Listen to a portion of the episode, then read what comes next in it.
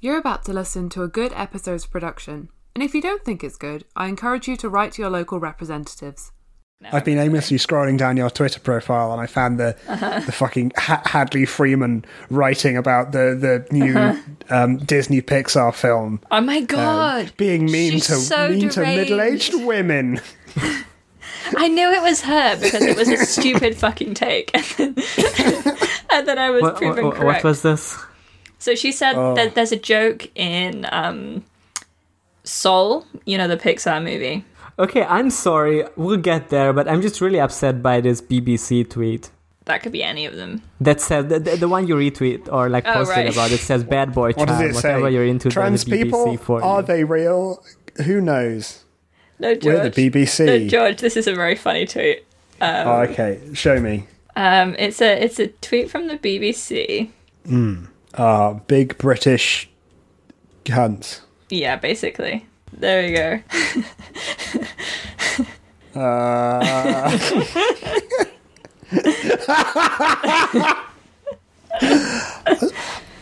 is that knowing? Is I feel like they must know, right? Bad boy chum, whatever you're into, there's a BBC for you. is that knowing? Do they know? Do you think they know? They gotta know, surely. What up? It's the BBC. Yes, not the interracial pornography kind. Uh huh. Just the the British one. Sorry, I just saw the tweet. Uh, we can stop talking about tweets. This is not a post thing. This is not content. We haven't even clapped. I know. I saw Janos saying, "How else could you pronounce vitamin?" and Chrissy saying Americans pronounce it vitamin. I look. If I read the word vitamin, would be like the one I will instinctively lean towards. Like I haven't, I don't remember hearing either British or American people say it. It's just what- from learning English at school and talking to people. It's the one that seems logical, but of course, English is the least logical language in the world, pronunciation-wise. So That's the logic. That's the logic of Vitamin. English. Yeah, vitamin. vitamin. why? Vitamin. Vitamin. Oh, you don't even say the A. Janos, you say Vitamin. you s- you say you Vitamin. speak English. Uh, Yeah. And like, I'm inclined to agree with you, but you say you ask why in response to uh, us pronouncing something the way we do. That's the wrong question. No, but why is there so many pro- like? I don't know. I didn't invent it. Look, Americans Americans went over there and they just kind of did their own thing for a little while. Uh, I mean, Some of it as far as I know it, but also from, making up weird words. from knowing a little bit about the English linguistics, is that American English is closer to the English that was spoken like 500 years ago, the pronunciation, and the Uh, yeah, the British pronunciation evolved. So I Yes. don't know how anyone knows that. um, uh, neither do I actually. it's probably through is like way of looking through the. I don't know the way uh, the way the spelling recordings evolved, from or, like, 1660. the- yeah, All the gramophones of Cromwell talking. exactly. It's like, I'm Cromwell and I'm going to do a horrible thing to the Irish. I think it'd be more logical if like neither of us pronounced it the same way as it was originally pronounced, and they were just. I mean, both, like- Probably, yeah, yeah, yeah. No, different. obviously, It's definitely different. obviously, for both of them have changed. yeah. They do use a lot of vocabulary that we stopped using, mostly because of weird Victorian fashions, like Uh huh. Mm-hmm. the use of the word um, fall instead of autumn. Yeah. Autumn Ah. is Or, from the or, or the way you The say Victorian- aubergine instead of eggplant. Yes, and cour- and courgette and Courgette? coriander instead of just being French. cilantro. Oh wait, no. Which one of the which one of them is which one of them is the aubergine and which one of them is the courgette? Okay, aubergine is eggplant and what Yes. what what is a what is a cor? Cor- Zucchini. zucchini. Oh, zucchini. Okay, interesting. Yeah. Um, Courgette. it means the the small courge. What I get very upset by is rucola being a rocket. Look, it's Rocket. rocket. If you don't like it, you can fucking leave. All right. we're all we're all blasting off on our rocket. Um, There's just fucking salad bars talking to you. you don't like our fucking vegetable names, you can piss off. God, we should clap. oh yeah, we should clap. Where should we clap? Um, I guess fifty-eight. Jesus Nice. Christ. We should have, we could have waited for the full minute, but no. Yeah, but like you know, I wanted Jazz, to, were you wanted to trying have to- a bit of a play. Were you trying to? Were you trying Especially to because you say it so slowly, right? You're saying uh, 58, like, and you say that's a 7. Fifty-six. Um, I just you know. I'm just testing your reflexes, just to make sure that you're like your brain's Mm-hmm. Look, still it's just going to be bad for you lockdown. when you have to edit it and it's uh, everyone is like out of sync.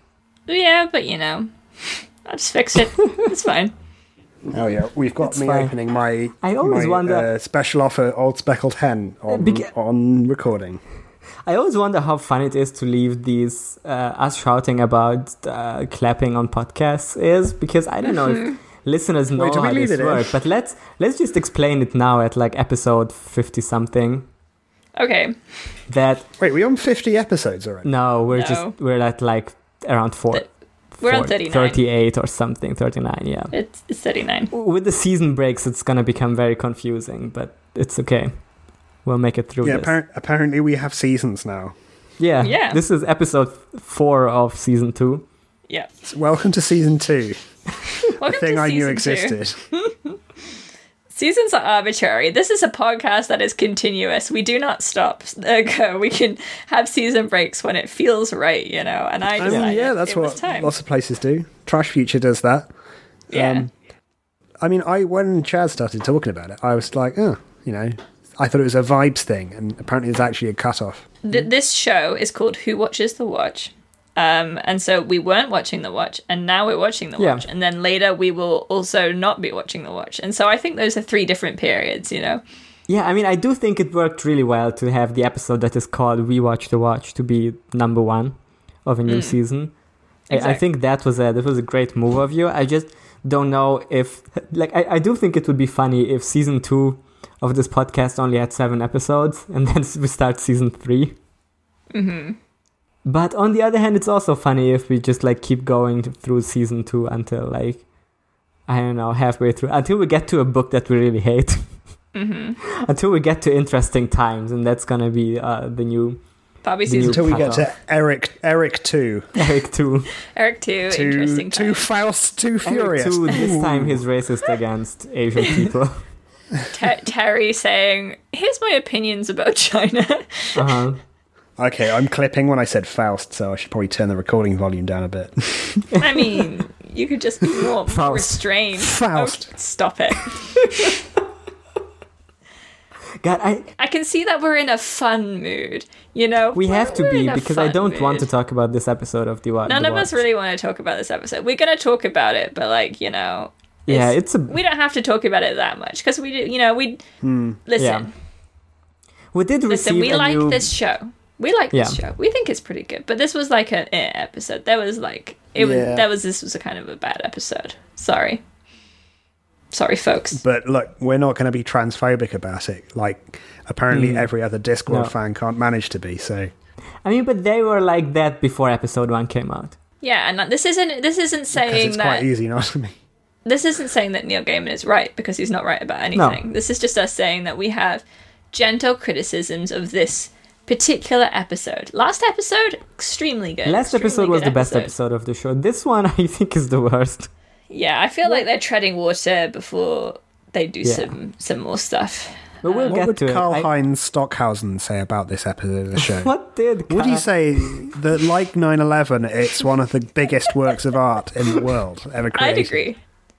Okay, I'm gonna bring us in. Um, What if I brought us in? Hello, welcome to Who Watches the Watch. Uh, I can't remember what else Chaz said. This is not canon.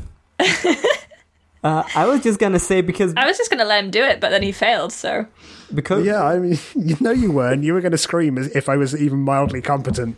no, I was fine with it. I was like, you know, I've decided that I'm too much of a control freak, and I'm just gonna sit back and I'm gonna let things happen, and I'm gonna stop that's trying true. to This is season everything. two. Damn, lock, lock, lock, lockdown is changing us. You're right, Yeah. Chaz. No, I'm not all right. Thank you for asking. Okay. Oh, I was just gonna say because my previous thought had never concluded because I, we, we got here by saying we always say do the clapping bit and what if our listeners don't even know what clapping means? It's when your ass cheeks hit each other and make like a clapping noise. So fun fact: we live in different countries. Do we? Mm, no, I don't think We're so. We're all recording British on- based. separate um, laptops, and the easiest way to line up those audios is i- i- is by clapping because we actually do real editing on this podcast. So th- I do. we need to record each audio file separately. Don't Mm-hmm. um, don't tell them the secrets of podcasting. They might make their own podcasts. We've already said we encourage them to make their own podcast. Look, here's the We thing: the that. McElroy brothers just brought out, just just released a book that is like a how to do podcasting b- by the world's most successful podcasting family. Citation needed.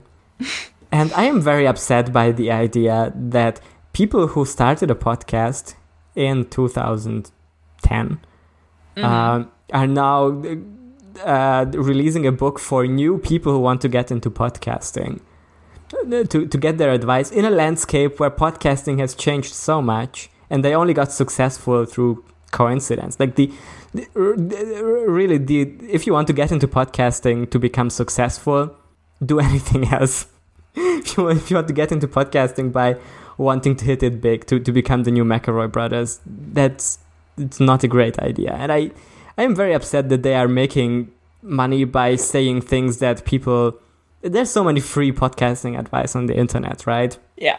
Janos, Janos, you just made me lose my erection.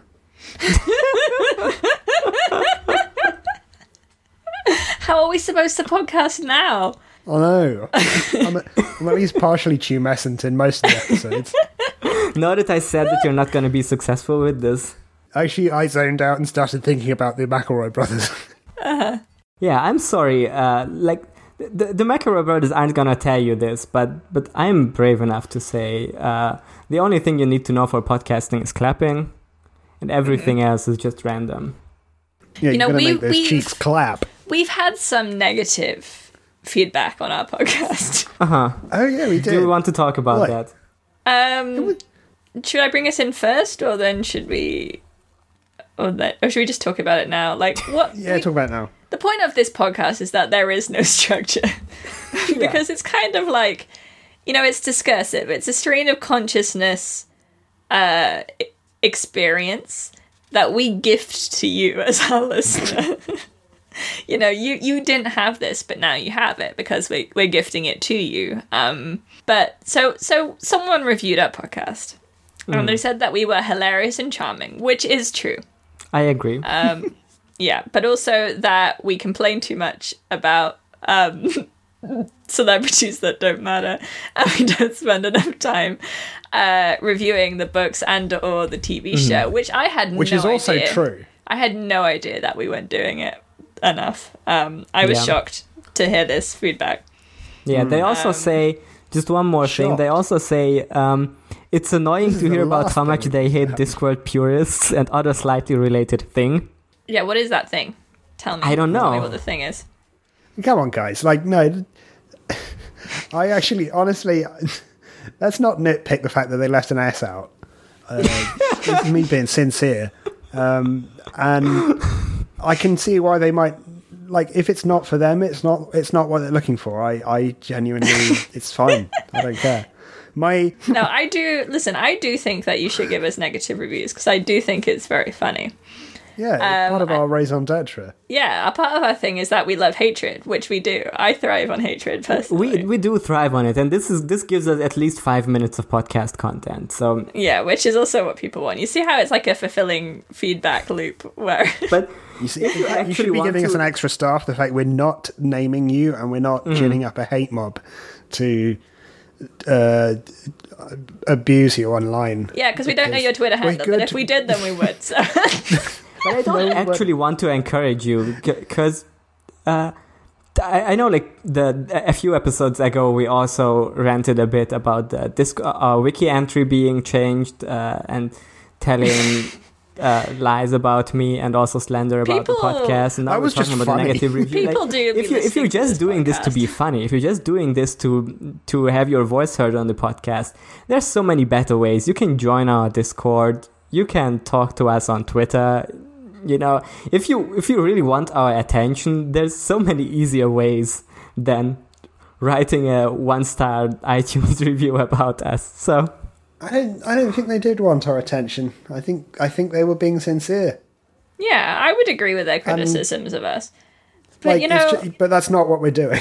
my point is, my point is that this podcast is a is a work of art um, about the human condition, and This is just like you know, 9/11. if you come into this expecting a like a, a complete serious review of Discworld books and the Watch TV show, then you're gonna be you know, you're gonna be upset by the fact that we spend almost half the episode talking about other unrelated shit. Yeah, You know? and I'm gonna. Yeah, I'm gonna level with you. I, um, you know, I, I, I don't actually listen to our own show, but I am very pleased with what we do, and I also have uh, a small fetish for being interrupted by Hungarians.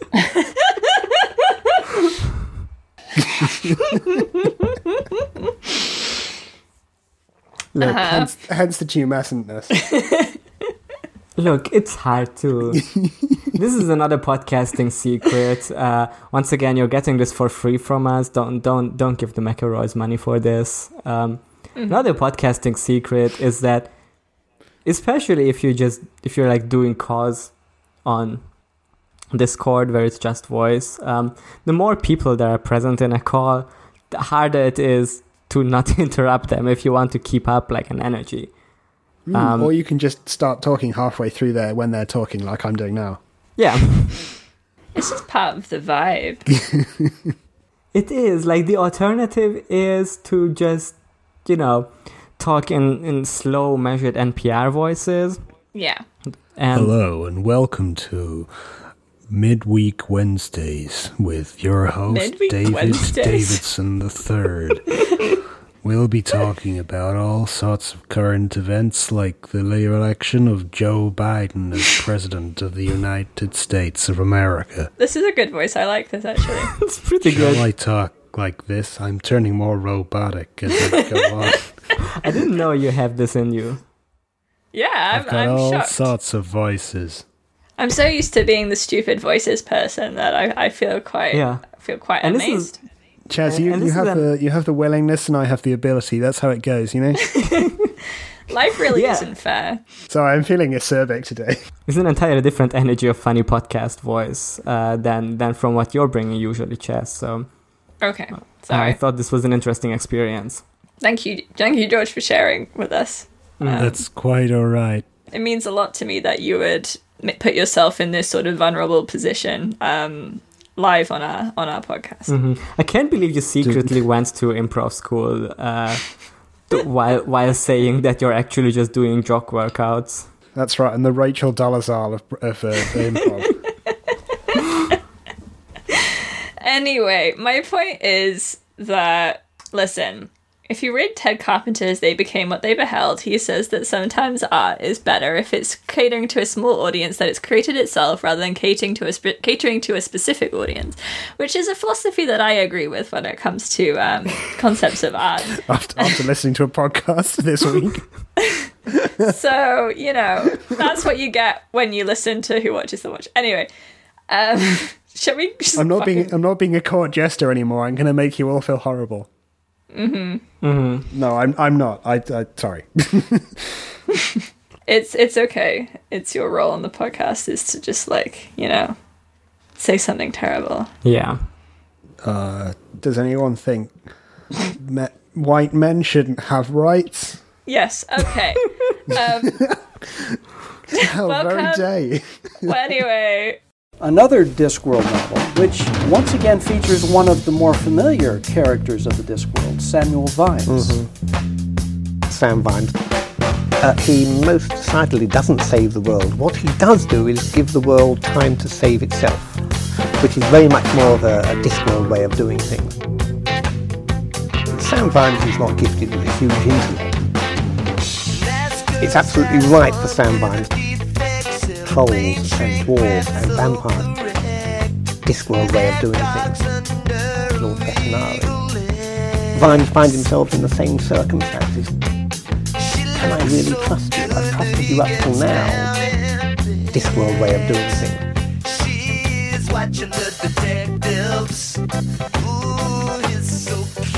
Welcome to Who Watches the Watch, a podcast that is hosted by three willing reprobates who are, you know, just coasting through life, doing what they can when they can. Um, I'm your host, Charlotte, and, you know, I, I don't think that rich people do deserve rights. Uh huh. I'm very your host, annoying. Janos, and to- welcome to the hashtag resistance. I'm your host, George, and my brain has been polished so smooth by the works of Neil Breen that it has, it has become a Euclidean point, and therefore the most incisive thing in the universe. I agree. I'd say that I frequently think that about you, so I'm not really surprised. Yeah, Um, A small but very hard brain. yeah. If you're if you're listening, if you're on our Patreon, and you're listening to the newest Patreon episode that should be out by this point, I I'm not gonna not gonna spoil what it is, but y- you're really gonna I think you're really gonna be able to hear the sound of specifically George's brain being mm-hmm. smoothened live on air. I think George really brought his like A game to the bonus episode. I think he like had a lot of good points. So I think thank so. you, Thank you. thank you for joining us on that, George. Even Thank you. It was extremely normally fun, on and you should you should check it out if you're not already on the pra- Patreon. Plug, plug. I Yeah. do financially benefit from this. Disclosure, disclosure. Listen, we're not saying that we're selling out. We're just saying if you want us to sell out, then we will. If you join up, I might be able to buy one extra beer when we cash out from the Patreon Mm-hmm. every couple of months. Yeah, Patreon doesn't want Which us to have pretty money, but I know, love we do what we Patreon. can. I I love I love when they every time they come up with a new way to uh, convert different currencies. Um, every time they come up with a new payout method that uh, makes it take longer and have higher service fees. Um, I Yeah, I pa- just love Patreon that. is just Patreon is just gerrymandering our like fees, but that's okay. like okay. at this point I'm, I'm gonna be real with everyone at this point like o- o- on the current uh, amount of money we have where where like some of it is like a good percentage of that is uh, one euro patrons the the the amount of money we lose through currency exchanges is like and like service fees is ridiculous like we lose like about 10 euros a month uh, just to really? different service fees Jesus. It's it's the hashtag Patreon life. You know, if you ever really want to give us money, you can give us money to our Ko-fi. Kofi. Oh, we have a Ko-fi. Kofi? we don't Coffee. I think so. We have Pinecast, the- Pinecast has a tip jar. Pinecast. Uh, Yeah, I there's a tip jar on uh, on the Pinecast. So you know, if you really Yeah. have the urge to give us money, which I know you do, then you could just drop us money there, and that would also be great. Like Mm-hmm. you know, I love to work in the. that, uh, I love to work in the Appalachian Patreon mines in the, like 1920. It, it, Like it really rocks. owner, the the boss comes down from from Patreon and he's like, "Well, howdy, boys. I'm afraid the money's all about gone, so we're going to have to start paying y'all in script." and then then the uh, they, the Pinkertons turn up and machine gun us all. yeah, we try to start Mm-hmm. a Patreon union, and Patreon just shuts us down. Um, Yeah. Okay.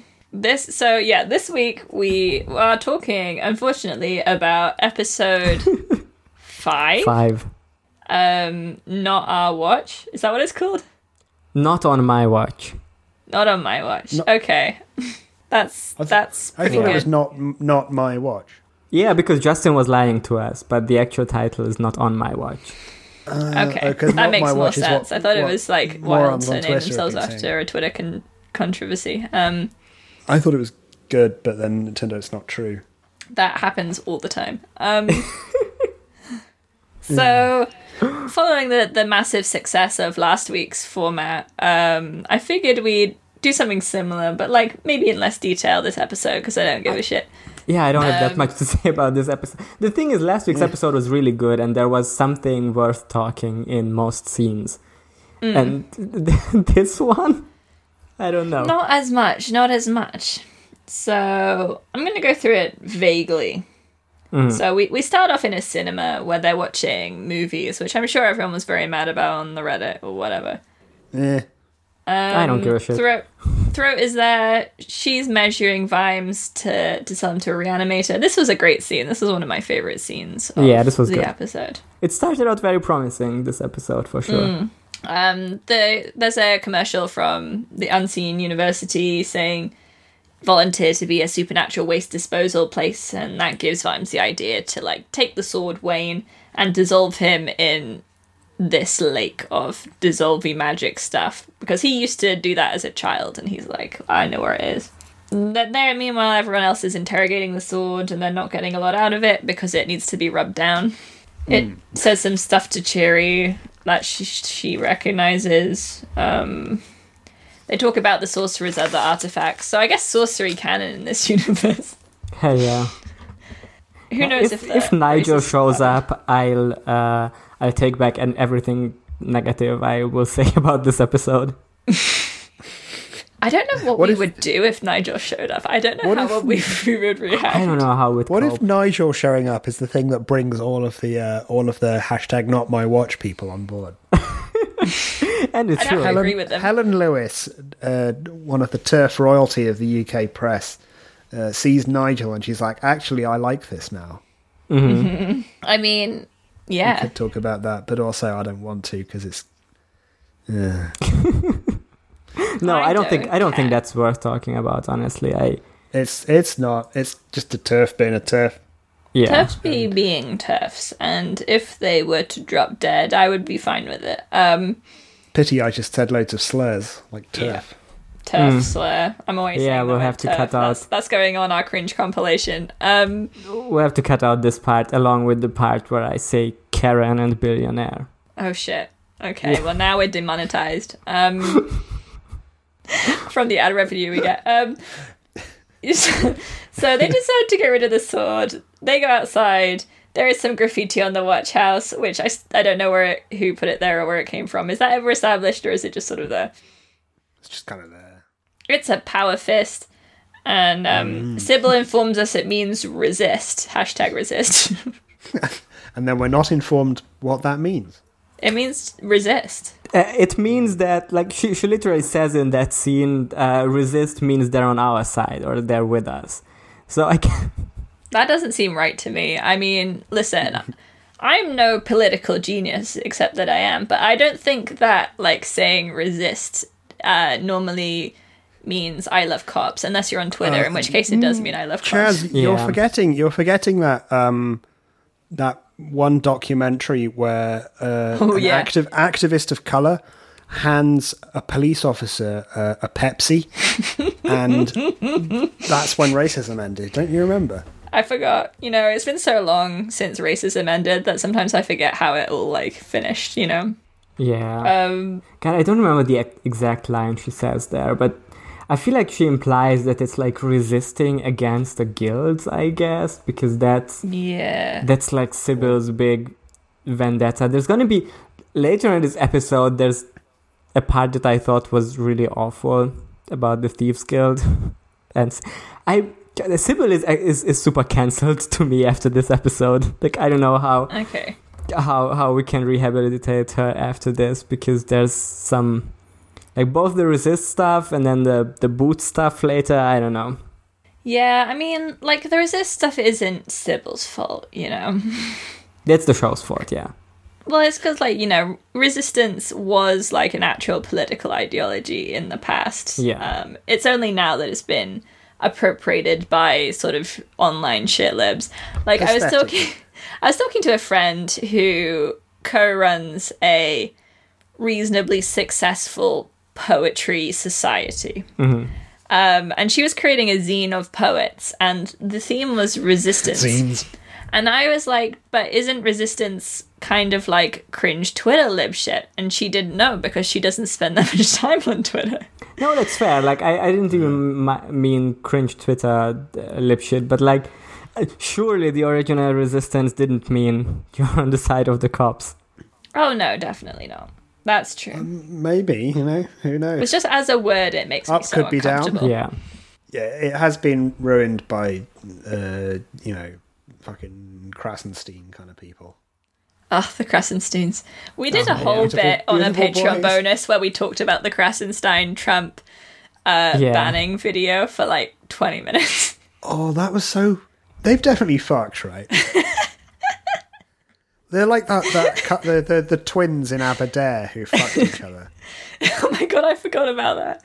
Okay, Yeah. I found a bit in the, the, the show that Sybil says after like Vimes is like make sure you take that down. It's a desecration of the watch building, uh, and then Sybil says that's not a desecration. It says resist. It means that we together can make things better. Did I just commit libel against the Krassensteins? Probably. I don't You didn't think say they they've got you said that you think they have. anyway. That's like opinion. You didn't say that you know that they have. I said they've definitely fucked, right? Okay. Okay, I'm going to jail. You're going to Janos- Krassenstein Brothers. Uh, just a second. Insert this later. The Krassensteins may have fucked. I do not know for certain, and this is not a legally actionable thing. Some people think they're the same person. Um, I mean, there's also a fantastic Ken Krasenstein, good journalist. Yeah. Mm-hmm. It was really upsetting seeing the two of them in one video because uh, it implied that there's two of them. which isn't true. Unless it's Anyway. some camera trickery, I don't know. Yeah, so we see Carcer. He says something about power. Power is fear. We can do fear with the noble dragon. It's Game of Thrones. Um, they're talking to the Thieves Guild. They're like, what if we steal the sword and we can control the dragon? And they're like, yes, we will do this. And they all cheer. Vimes is in the desert. He has, um, I guess, a montage. Um, it says it's a montage, but I'm It's not sure really a that's what montage. It's not what montage means. Um, it's playing some fun music. I do like the music in this. The scene. music is very electric. good at that scene. Um, He falls down a sandy hill. He's like in the desert outside Ankh-Morpork, which is, I guess, a change. A change. dune. They they see some spooky gallows, and there's like some people who like clawed out their own throats and broke their own necks and shit. They said it's like the, the line- unreal estate. I did like the line. Uh, it takes a lot of strength to pull out your own spine. Yeah, I that was that was pretty good. yeah. Cheery carries the sword. Anyway, the sword says something about the dark in the dark, and Cheery seems to understand what it's talking about. Um, they start seeing some weird old shit that's like floating in the desert. Um, that's like round world stuff, like our stuff. Um, there's like a walker, and when they touch um, it or get too close, it teleports into the watch house. It's they seem to it seems to be round world technology that's been like retrofitted. and, Yeah. Um, re- retro engineered or something. I can't remember the word by the arch chancellor. So the uh, the the like the running machine or the walker has it, it said patent shoe Santa on it. The Yeah, machines are pretty good. Like that's I like that. One I of the things how they I- look. I don't know. To me, to me, like individuals bit individual bits in this episode are good, but just Yeah. it doesn't work as a whole. It doesn't hang together really. Yeah. Um, yeah. It, you see stuff like that really does remind me of like Douglas Adams stuff. hmm Um, Yeah, you know, it teleports into the watch house and it says, "Don't throw me away." So you know, it doesn't want to get destroyed. Uh, apparently, there's a lot of thaumic energy that's building up because of all these these objects, all these broken things. Um, we see some. We go back to the city and we see Angua and Carrot, and they're talking to some people who are upset because they pre-booked a robbery and it didn't happen. Um, the thieves are on the march. They're trying to go get the sword by like you know going into the desert and finding out where people have gone, although they don't know that yet. They're heading to the watch house. There's a thief called Brian, but he's changed his name to Stefano. Um, Does identity theft, which means Um, changing your name. Yeah. ah, pretty good. Apparently, Yes. Uh huh. Yeah, we see we see the others in the desert, and they're having like trauma flashbacks because apparently the desert shows you what is broken in you. Um, and so Sybil sees a student she had called Lydia, who I guess she was re-educating. Um, She was re-educating her from the thieves guild. Yeah. And she's like, I told you stealing is wrong. And she's like, it doesn't work. Nothing you do can work. yeah. Um, what if what if you stole things? That'd be worthy of mind control and Uh huh. torture.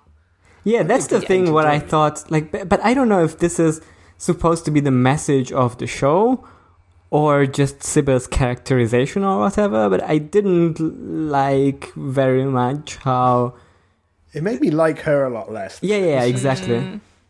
Yeah, she was pretty bad. I mean, I think towards the end they were saying that this is pretty bad, but I yeah, I came out of this being like, I don't know I don't know about what Sybil. they're doing with Sybil. And like, yeah, cause, cause also she's rich, right? Like, Yeah, that you could make a point about how Untitled.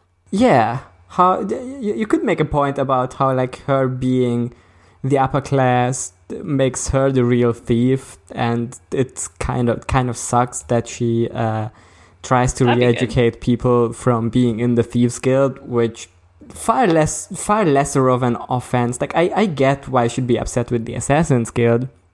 The, the thieves guild, like having regularly s- scheduled thievings, is far less of an offense than killing, right? Mm. They just nick shit. yeah, they just steal stuff, and like Yeah. these people seem fine with it. Yeah, there's a there's a scene later on where like two people are really upset because their uh, their scheduled thieves guild. I said that. I mentioned that. Yeah. Oh, was that It's already already earlier? Yeah. I completely lost track of what happens when in this episode. This show does have ha- seem so far it hasn't hasn't shown as much of a criti- criticism of poshness as as Terry did Yeah. with the character of Sybil. Sybil is a very positive character, eh, uh, like as an individual in the books, but it constantly references her ancestors um, and the, like their mo- main mode of wealth being exploiting people and getting large numbers of people Yeah. killed in wars. like Yeah. on either side, it didn't really matter. You know, Yeah. they, they, they just Yeah. had wars. It was fun, and they live in their own posh bubble where nothing's really rather real. They just float about doing their own posh things, which is True. a pretty accurate assessment of like Yeah. the upper class. Yeah, this episode really made me question the politics of a show. In up until now, we were like, okay, this show isn't like the best about cops, but it's like you know Terry was also politically confused, and th- this this was the first time where I started to like actually worry about the politics of this show. Maybe because we had we, we saw like no Marxist goblins this episode. We did very briefly, but like, yeah, not really. Yeah, they didn't get as much of a spotlight as they did earlier. And with that left, all we have of the politics of the show, at least in this episode, is that the guilds are bad, Vetinari bad, the watch good. Cops, good. It's sort of like um what do the watch do? Nothing really. nothing. Yeah. It's it's it's not quite as bad, but it does remind me of the whole like Mass Effect thing, where it's like the only people who are good are the military. Mm-hmm. Yeah, Um, it's that like the not- government is bad and corrupt, but the military is very good. Isn't that true? yeah, sorry, I forgot for a minute. Oh, yeah, good. They've never done anything wrong. The military famously unproblematic. Um, You still get, you've still got your tat, poppy tattoo, right? Yeah, yeah, yeah. It says, "We will never forget," and then "forget" has two T's. Um, It says the Battle of the Somme was the biggest work of art uh, in the world. says the only drug I need is poppy, and then brackets remembering.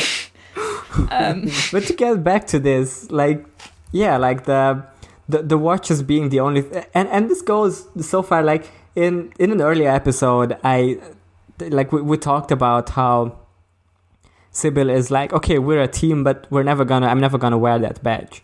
Mm. But that like low key message of cops are maybe also bad seems completely lost in this one, where she's like like especially Sybil is at like several moments like okay who's excited for the arrests or something like that she says, "I let's do the raid. I want yeah to say yeah it." exactly She absolutely fucking loves police violence. Like, yeah Yeah, I feel like Sybil isn't like she doesn't like cops because she thinks cops are bad. It's more like she thinks they're not violent enough, unlike Uh-huh. her, who Yeah. will be violent. lady Sybil fascist.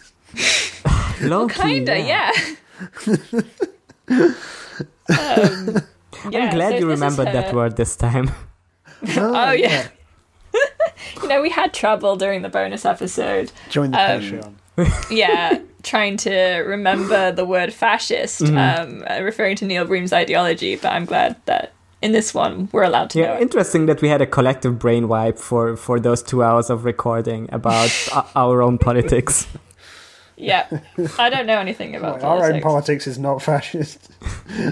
Mine isn't, Janos. No, I mean. I guess more like we had a brain wipe because it wasn't just the just the I know, fascism stuff, but also like uh, we didn't r- remember QAnon existing You see, what I was doing there was exploiting a inconsistency in your in my language. Yeah, that's Where very I- cool of you to do to someone whose first language or even second off. language isn't English. I was uh, using uh, the. Uh, no, I've forgotten the word. Anyway, so they sober Sybil up with some Klatchian coffee. Um, and she's like, "Oh, Vimes, look, you look awful." And he's like, "Yeah." Sybil, I think I put Sybil mean. Um, Yeah. She is. Vetinari is in the watch house uh, when Angua and Carrot get back, and she's like, mm, "Something look looks like shit in here. Where's the sword? Have you finished interrogating it?" And they're like, "Uh, it's around. Don't worry about it." And the Vetinari leaves because the guild have been looking for the sword, so they ransack the watch house. They're like, "We'll ask the prisoner," so they go to see Inigo Skinner, and he's like, "It was the Thieves Guild, the elite of the Thieves Guild."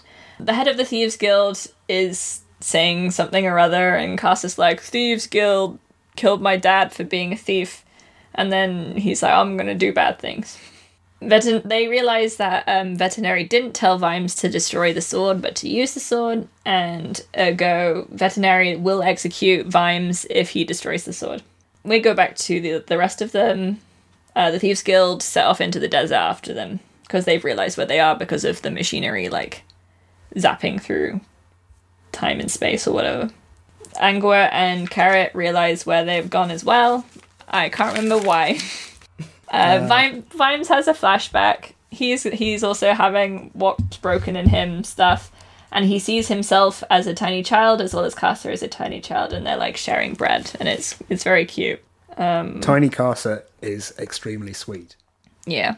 They're they're both very nice and it's like damn, maybe this is saying something about societal um causes of, you know, crime or something. But who knows? Um That's uh, why you got to beat them up so they don't steal. yeah, you be you re-educate them to know that stealing is wrong, and that will stop people stealing. Death is there as a dog, and the and he tells Vimes to stop watching. And he's like, "Oh, but you can't change people." Death as the dog says that you know this dog is always pissing on you because it's angry and afraid, but you got to believe in yourself or something. Um, you are the dog. Do you get it? Um, you got to stop being angry and afraid and believe in yourself. Vimes won't wake up because they're in too strong a magical field.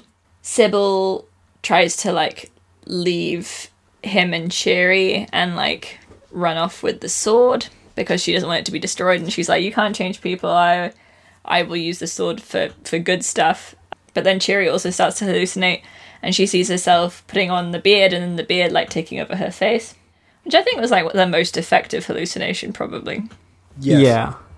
Well, That was quite horrific.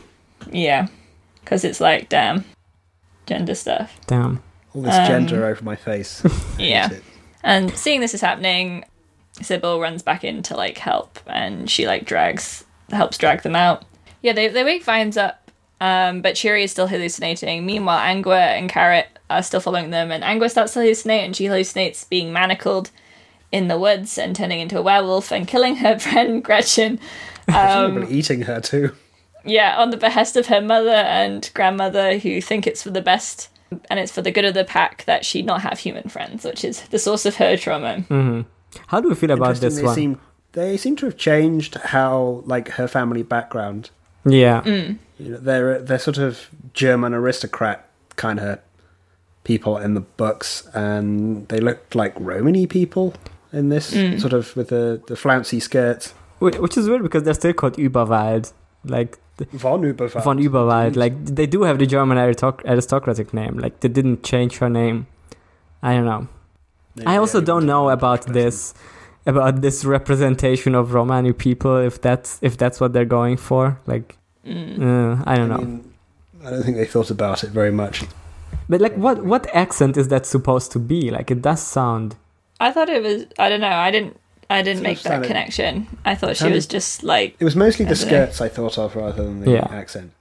Okay, well, the actress is like uh, Angua's actress is Maltese, Maltese, yeah. mm, uh, but yeah, they just had like some I don't know generic, uh, it Central, vaguely Central Europe. vaguely Central European accent. Yeah, like I did also have the romantic connotation. Uh, It's mo- Yeah, I was mostly seeing that from the clothing. yeah, yeah, but like the clothing combined with the accent is, I think, Yeah, it's uh, at least an associ- like it makes sense to draw that association like just also like compared to how Romani people are usually portrayed in media. So mm, yeah. yeah, I like I so they're saying they're dangerous killers who you can't trust.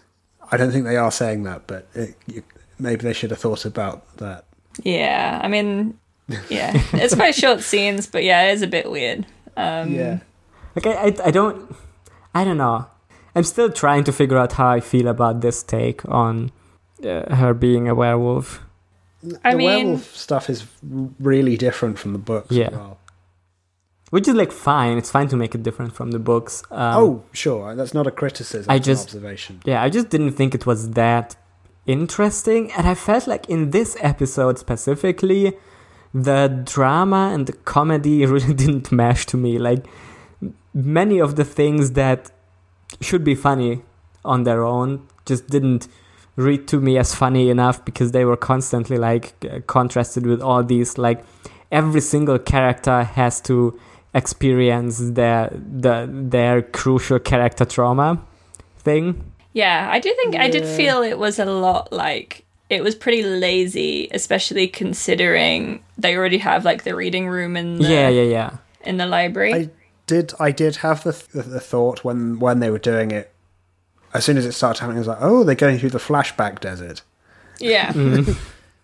And Yeah. yeah, and I I think I remarked on it last week as well that about the sort of tonal contradictions. They've Yeah. heightened the tonal contradictions in this episode to a Mm.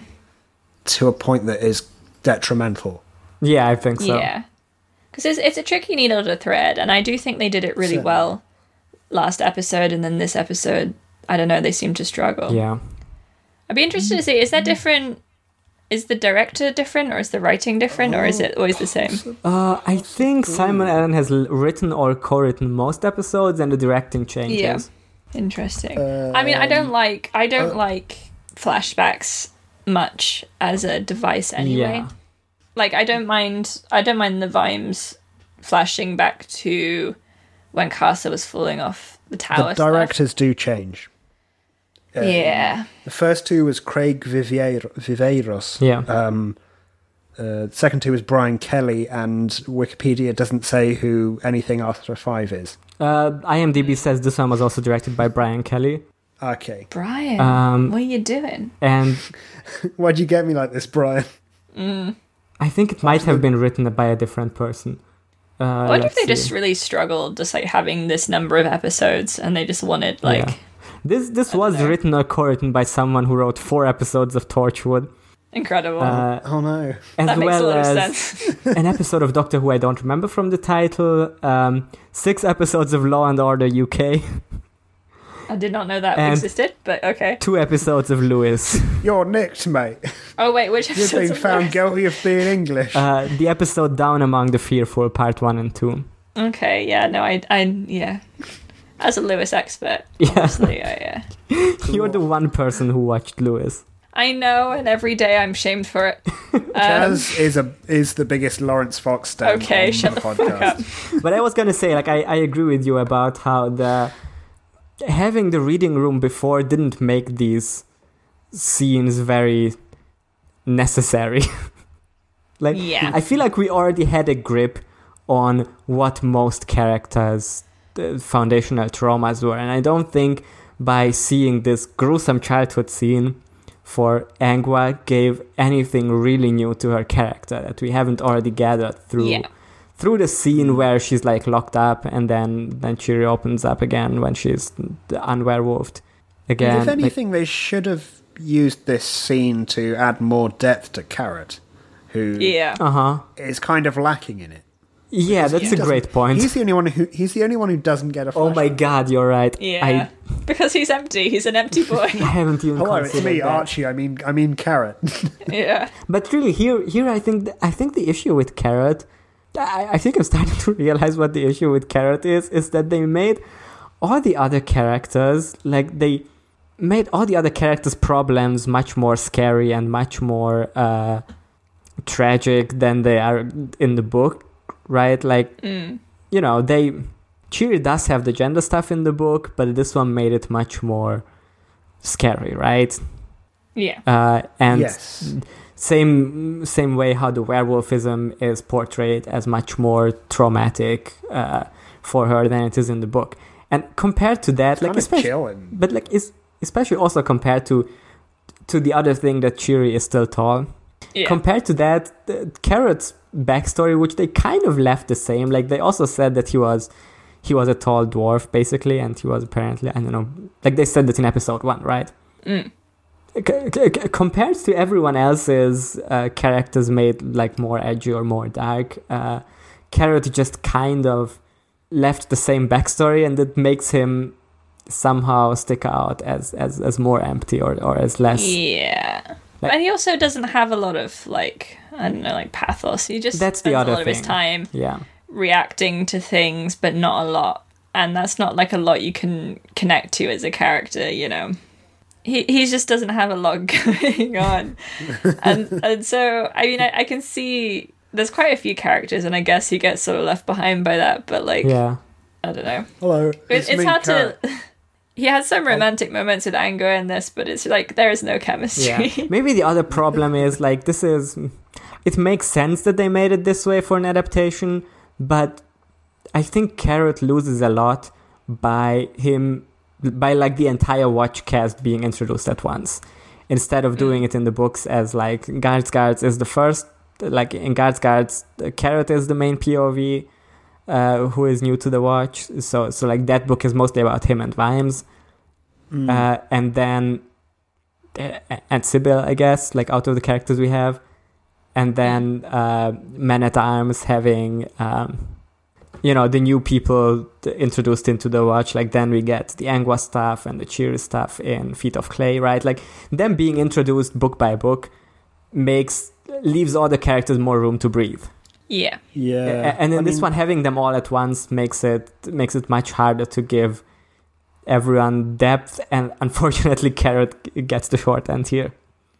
yeah, Yeah. I mean, Carrot is a really kind of subtle character in the books. Yeah, the there's there the depth the depths he has are not you know they are said explicitly but they're not shouted out and they happen over a long time uh, and his character development happens over a long time Yeah. and in sort of often in ways where he's not the main character yeah, he's only he's only like a sort of point of view character not that terry does that very much with him at all i- in the first book uh, that he's in guards guards uh, so it, it, i think i'm not sure if we thought about how much of an adaptation problem carrot's character actually is Yeah. Did we mention this last week? we may we talked like a little bit about it, but I think it just gets more apparent every episode, so it makes sense that we come back to it. yeah Um, like like you were did saying last- uh, last about them being introduced in different books, they also have more of an individual like plot line in each book as well. Like they have their own story stuff. Whereas in this, obviously, like it, there's like an emotional um relevance to Angua's backstory or whatever, but it doesn't have any plot relevance. It's not yeah, got anything to do with what's going on here. Yeah, that's a great point. Like, I think up to this point, Yeah. the only characters who are actually plot relevant are Vimes and Sybil, right? Yes, And- more or less. Ca- and Carcer. Um, and Carcer, yeah, I mean from the from the from the hero, Oh, the protagonist cast. okay. And like, so Cheery has a thing in this where she's like, um, I know what the dark in the dark is. I know where we're going to find the next artifact, which makes me think that next episode Mhm. will be more of a Cheery centric episode. Maybe. Um, but yeah, for for the most part, like the ensemble cast are there to do things, but like not specific to their characters. Um, or their characters' journeys. I'm really trying to remember anything that Carrot or Cheery or Angua had contributed to to the actual plot. Yeah, I mean, Cheery, re- Cheery seems to be the most useful. She did some stuff with the sword, like figuring it out Yeah. last week, I think. yeah. She, she seems to figure serve stuff more out of a purpose than the other two. Yeah. it's still fairly Angua's fought mindless, some people as a wolf, Yeah, I guess. I, I guess Angua sniffs stuff out sometimes when Yeah. they're like following Um, trails. Yeah, and Not very, Carrot, not very successful. Carrot goes, "Ugh, police.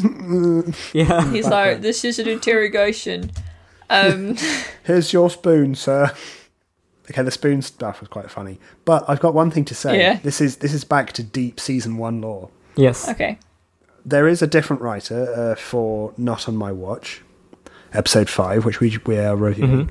Uh, and on IMDb it says writers Simon Allen created by, Yes. which can, I, I can assume means that he's not exactly a joint writer of the episode. Yeah. He's a showrunner. He's a Yeah. showrunner and he's uh, at least done sort of bare bones plot stuff.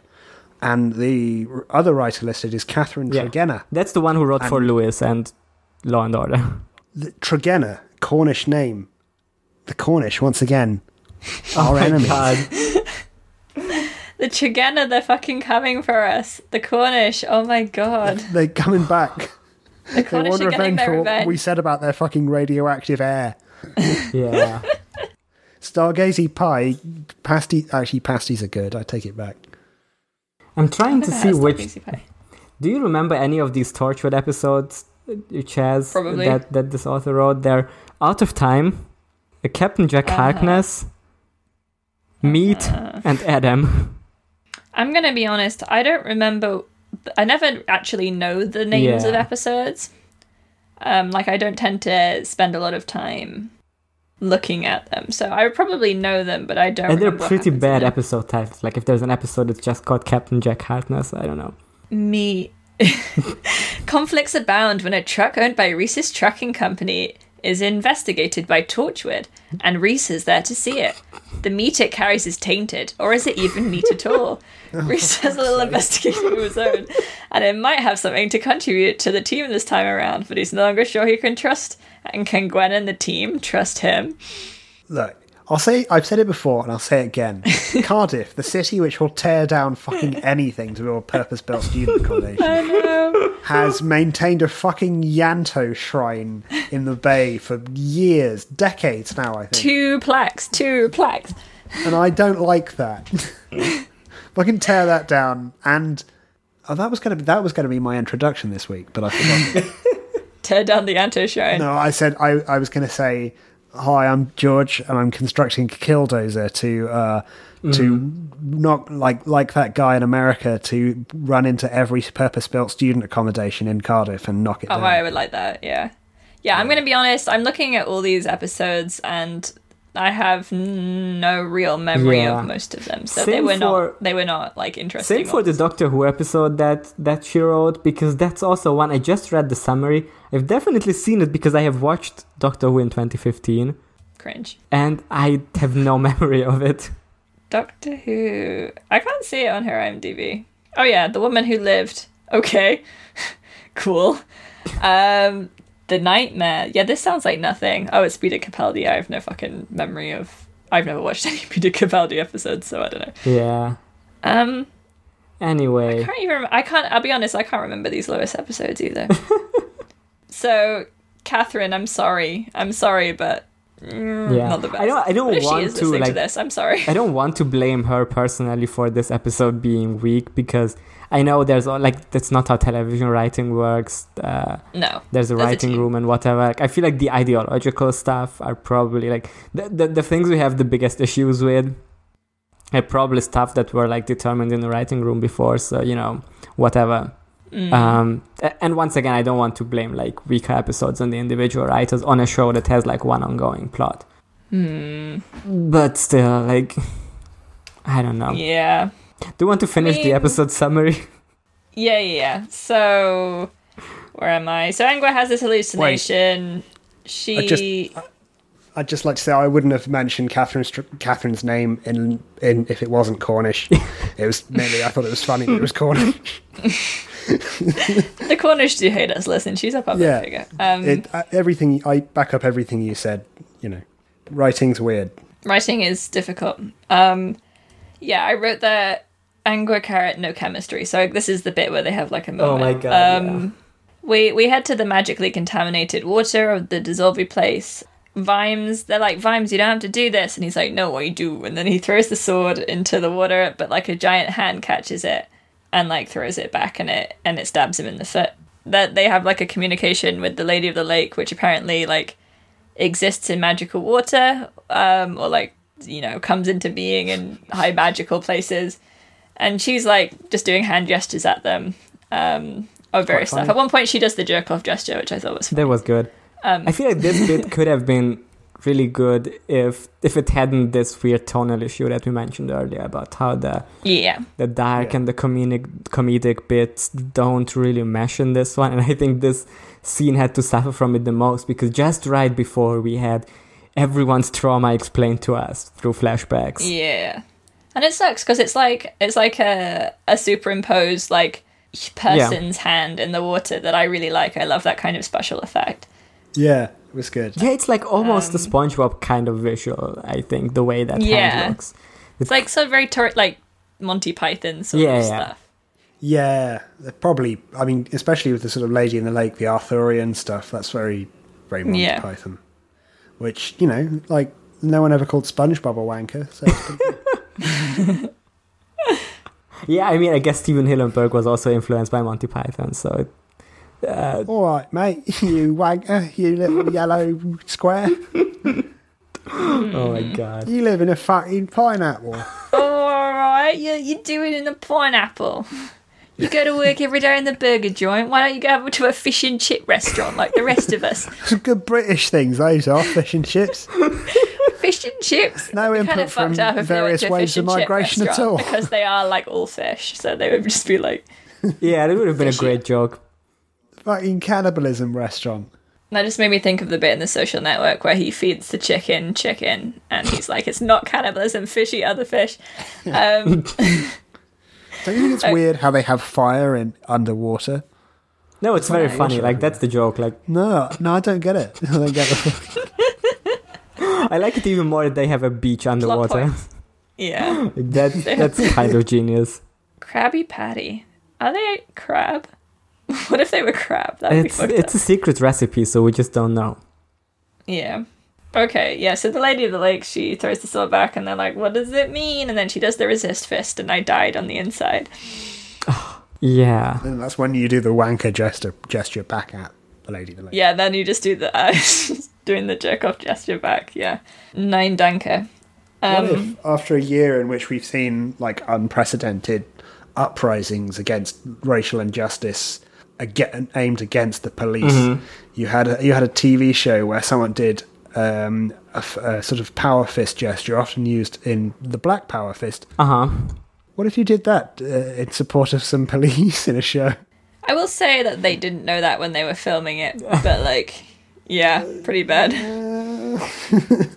Yeah, I mean, bad timing. Not that that you know the Black Power fist has been around forever, and Black Lives Matter has been around since I think Since 2014. 2015 Yes. or 14, yeah. I remember because Ferguson happened when I got my A level results. Under Um, Donald Trump, remember? It was under him. Yeah, it was under Donald Trump in No one else. 2014. Yeah, I mean now Yeah. now We're all safe now. Now now that Kamala Harris is vice Yeah, president exactly. and Biden is president, there's going to be no issues like that. Uh, We don't have to resist anymore. We can let go. remind me who was vice president when that happened the first time. Anyway, Hmm. um, I did I did get a, a little Sanders? bummed out when I saw like a Joe Biden tweet like retweeted or quote tweeted or whatever, and I just read the tweet and it doesn't sound like his voice at all. Like that's gonna be one thing I'm gonna be missing from Cheeto Drum is that his tweets are very clearly written by him. Joe so Biden's tweets are like like Joe Biden can be funny when he when he has like full dementia in an interview, but the, or, or like in a in an appearance, but like his tweets don't have that don't have that power. Remember when he tried to buy Greenland? and he got pissy because he couldn't buy Greenland. God, he was a good poster. Oh my god, the absolute best poster, but also extremely dangerous. yeah. Remember when he said when he was like in in Britain that he was like England, Britain, United Kingdom. You have so many great names for this place. Oh god, uh, that's. I mean, that's just like England. so many, so many people don't understand the differences, especially Americans. Yeah. like, I "Oh, love to live in like, I love to live in England, which is the same as the United Kingdom. Americans think that though. I know. Even like well-educated ones. I mean, it's kind of oh, England's listen. fault. Like, You're from Edinburgh, so you're Scottish. England's What's it like living yeah. in England? or it's like you know, there's England. that Sorry, Edinburgh or whatever they call it. There's that that Edinburgh. Limmy video that I think about constantly, where he talks about Britain, how Britain's Got Talent went to Scotland. Oh god. yeah, he talked about how Britain's Got Talent went to Scotland, and they were all like, "I hope it's worth it. I hope it's worth expanding to Scotland. Uh, I hope these people are." Uh, th- this has been worth the trip. When the show is called Britain's Got Talent, and Scotland is part of Britain. What if we had a special Britain's Got Talent for Scotland? uh, I met Donald Trump at a charity do once. Surprisingly down to earth and very funny. Uh huh. anyway, yeah. So the thieves guild comes after them, and I think they get the sword, and the rest of them manage to escape by getting into a car and they like zapping back to the watch house. I wasn't sure what happened to the sword because I sort of, I think, lost focus for a minute. But presumably, Carcer now has the sword. Cass has got it. I don't know if he'll be able to use it because I don't know if he has love in his heart, but we'll have to see. there's there's some I'll talk about it in a bit. Uh Vetinari gets Vimes to go see them. The watch also appears like if you're gonna punish Vimes and you have to punish us too. And Lady Ramkin's like, Yeah, I'm nobility. And Vetinari is like, No, I'm sending you to arrest the Thieves Guild in Casa Dun. And Vimes is like, That means I'm declaring war on the Thieves Guild. And Vetinari like, Well, you better win. We all care deeply about the future of the city, blah, blah, blah. So they're going to do a raid on the Thieves Guild, and that's what's about to happen. And then Angua says that she knows the phrase "the dark in the dark," um, and that's the end of the episode. You see, not che- even that much to talk Cheery. about. Cheer, cheery knows. Oh, what did I say? Did I say Angua? Yeah. I keep getting. I don't know why I keep getting them mixed up. Um, Um, you're just a misogynist. Yeah. You see two Yes. women and you're like, I see two I mean- women, and I'm like, they're the same. And am I wrong? I would never do that Honestly- to two women. I would never call my friends Lucy or Charlotte when they're actually called Charlotte or Lucy. What if the show is misogynistic for Constantly. giving giving the women the least things to do? What if what if we're misogynistic for not allowing Lady Sybil to to have like negative character traits? I guess, yeah. That's Damn. true. I feel about that. fucked up. Yeah, she's a she's a girl boss even though she's rich.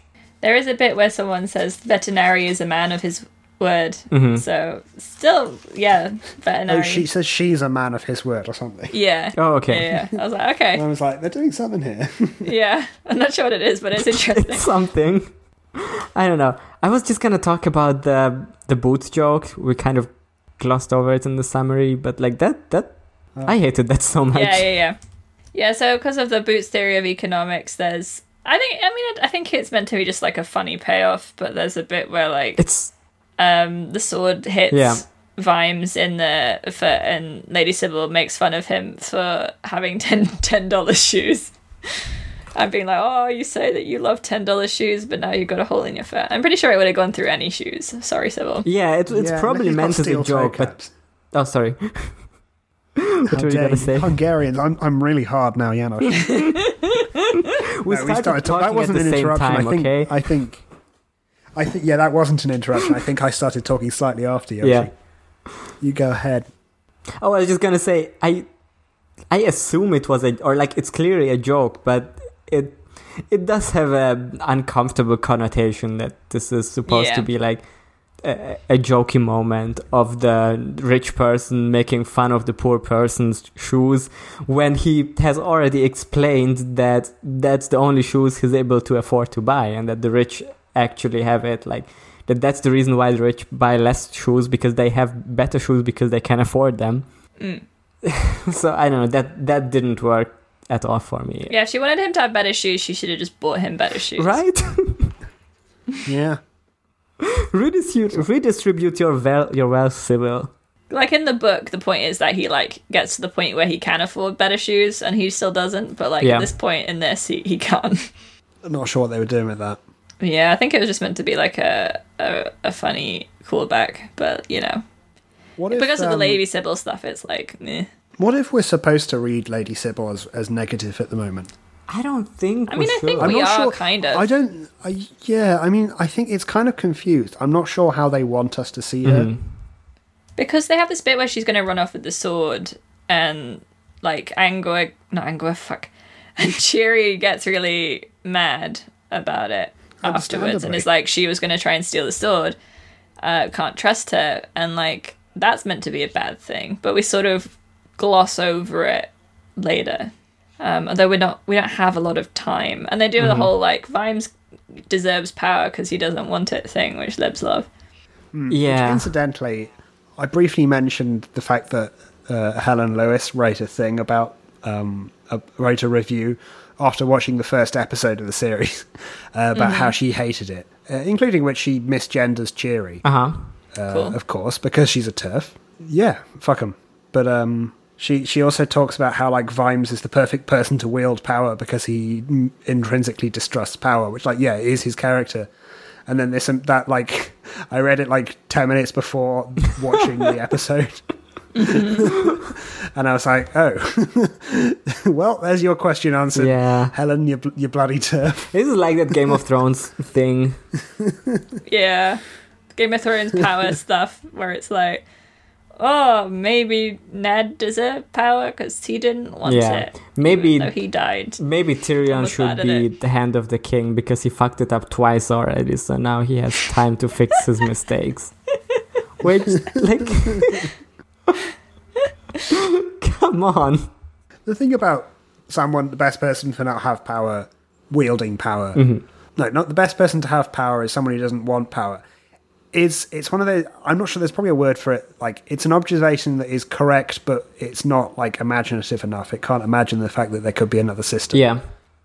which Hmm. sort of solves that problem structurally. I mean, I think it's correct in that someone who wants power f- because they want to control everything is probably not Yeah. the best to like It have in absolutely isn't. It should not be let anywhere near But it, power. but it doesn't mean that if you don't want power, that means that you would be good at Yeah, having exactly. it. It's it's a false conclusion, right? true. Like just because the Yeah. opposite is It- true, The logic is like broken. that doesn't Yeah. mean that you can. Yeah, just because I don't know. person who doesn't want a podcast the best person Yeah, podcast. That's why George is on here. That's actually that's absolutely why. I do not want clout, and yet I'm the most charismatic member of the cast. That's true. Folks, write us in and say whether or not you think George is the most charismatic member of the cast. Do you think I'm the hottest? You're You wrong. do. I mean, George is the only one you probably haven't seen pictures of if you're you're only following our Twitter accounts. Mm-hmm. If you're not in the, chat. there's some hot George scoops in the Discord, but you're not going to be able to find it because it's been like months ago. Until Chaz Yeah. doxes me again. Yeah, Every every day I wake up and say the only way I can defeat George um, in the game of podcasts is to dox him continuously, and so I do. I did have to in the one episode for this show I edited because usually it's Chess who edits this one, but Mm. for the one episode I edited, I did have to edit out George saying his real life last name at one point. Oh, did I say my last name? You did. Yes, you did. Did I know I said it my last name? Yes, you were knowingly said on it and then said uh, what you're going to, to do to Elon Musk. You said oh, I am, yes, I I am. George. I am George redacted, and I'm going to kill Elon Musk. Um, Hell yeah, that's true. I, I've got the rifle. I did you put I don't fuzz? Did you put like? Did you put like noise? Yeah, it? I 'Cause put- That's what I try and I do put static we, instead. When we dox ourselves. Okay. Uh, because I remember that you funny. you did the same thing when Lucy doxed herself. yeah, and when both her and George both said my full Oh address. yeah, yeah, yeah. yeah. That was extremely funny. We're having fun on here. We love to have fun. I miss Yeah. Lucy. Yeah. Come back, Lucy. I miss Lucy. Me too. Hope she's good. Lucy, if you're listening to this, I can't wait to podcast with you again. Even I want to give you a hug Yeah. and have a beer. I miss pubs. Mm. I really want to go to a pub. Uh, yeah. I miss a lot of I- things. Miss pubs. I miss many things. The the touch of grass. The Yeah. smell of mm, dirt. Attack ships on fire o- off Of off Orion. the gamma Something. belt. Yeah. yeah. Yeah, I've been thinking about how like I haven't done like any athletic activities since like September or October. I haven't done any athletic activity. I can't relate to this because I'm a jock and I, I do yoga and I run and I do my hoop every other day. Yeah, I- so, I know yeah, this of you. it's- it's- I just Get a life. I just have it much harder to uh, motivate myself to to do sports if I'm alone. Like if I'm completely on my own. If Mm. there's no like if there's no goals to reach. I'm asthmatic. I went for a walk. Okay. I have a garden. You do go outside a lot, so uh, mm, not that much. I miss I miss when the pandemic wasn't on and I could sit inside and watch TV with my friends. yeah. Yeah. That that that was a nice time. Although you can watch H2O with us in our Discord, um, and are regularly scheduled whenever I feel like it. Yeah. I miss I miss going round uh, to Charlotte and Lucy's flat, which no longer exists, uh, with a bottle of wine, like Sy Ableman in A Serious Man, uh, and talking very seriously, and then hugging them a lot. Yeah, I can't Yeah. believe uh, Jeremy I'm gonna sleep with Corbyn went and demolished Charlotte and Lucy's flat personally. Jeremy Corbyn. He did. He did do that. Um, it's because he thought that we were too happy, and he loves to destroy happiness. So he had to like get us evicted from our flat because he loves landlords. Um, Like, imagine we if if Jeremy Corbyn was in power, it would be so much worse. Yeah. You, you may think that Boris Johnson Brits fucked from up. coronavirus dead. You may think that Boris Johnson fucked up the situation, but imagine how bad would it be if, if like the government had acted Corbyn. earlier, but the socialist was in power. yeah, that would automatically be worse for no reason other than I don't like that. That I columnists don't like him, and therefore I can see into the alternate reality and know that it would be worse, even though the UK has categorically the worst, like the most deaths out of like any country. Yeah. Uh, But anyway, the thing we were, because I feel like we haven't quite finished talking about Sybil's c- c- character. Because yeah, we were talking about Jeremy Corbyn. Would Sybil vote for Jeremy Corbyn? no, absolutely Would not. Sybil be a columnist? This is the question of the episode. I think so. Sybil would be like, Jeremy Corbyn gave me a heart attack. Sybil would complain that I know Jeremy this Corbyn because I had a that- heart attack when I thought about him. Sybil Um, would complain that Jeremy Corbyn is being anti-Semitic by saying that some of the media was exaggerating the scale of anti-Semitism in the Labour Party, Uh-huh. While, whilst also retweeting articles that say Jeremy Corbyn will reopen concentration camps and there will be ex- there will be flights from Israel to fly in aid to Jews in Britain Mm. Yeah, because because that's what people fucking wrote in the newspapers I know. and We have a very normal country, is the thing. and that wasn't going to happen. It's like I watched that clip or, or that like I don't know if it was a video or just like a quote, but like the thing that they then blew out of proportion. That he really like his entire point was there has been anti-Semitism in the Labour Party, and I waited too late to act upon it. I apologize, and that was what they what they went and then said. Oh, that means that Jeremy Corbyn was actually actively encouraging it.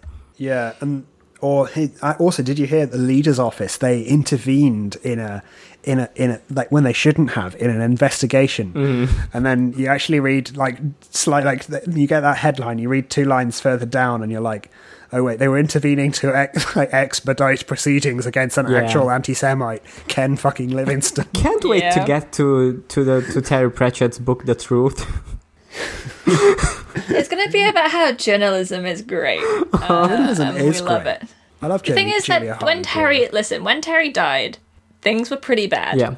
journalism wise, but they weren't quite as bad as they are now because things has s- pretty. I mean, when did he die? Was it 2015? Yes. or 2014? 2015.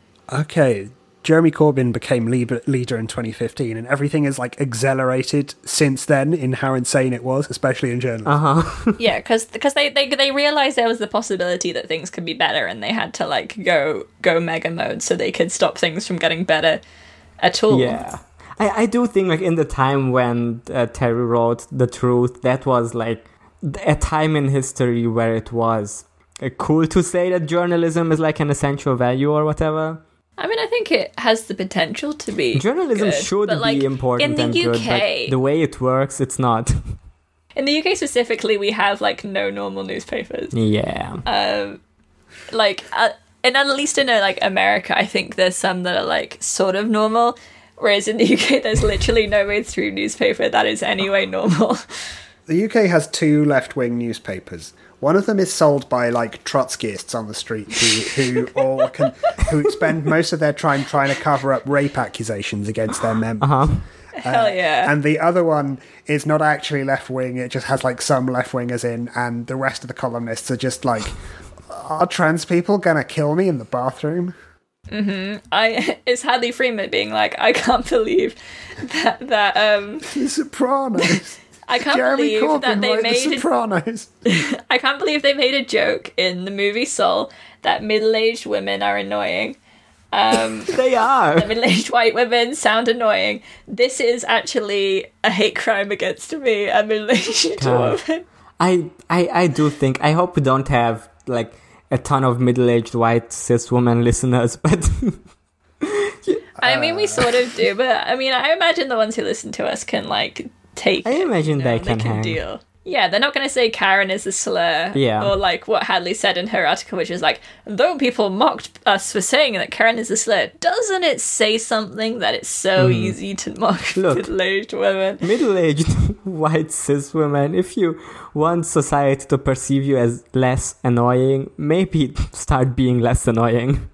You know, you'd be less annoying, you know, and don't write articles about how one throwaway joke in Soul is personally oppressing you. What? Hadley Freeman is extremely oppressed. Hadley Freeman is so deranged, and I know I say this all the time, but she is like one of my number one enemies mm-hmm. just because she's so pervasive. And also, I thought she was American because she's always saying she's American, but she moved here when she was like 11. Okay, I'm so not really York. American.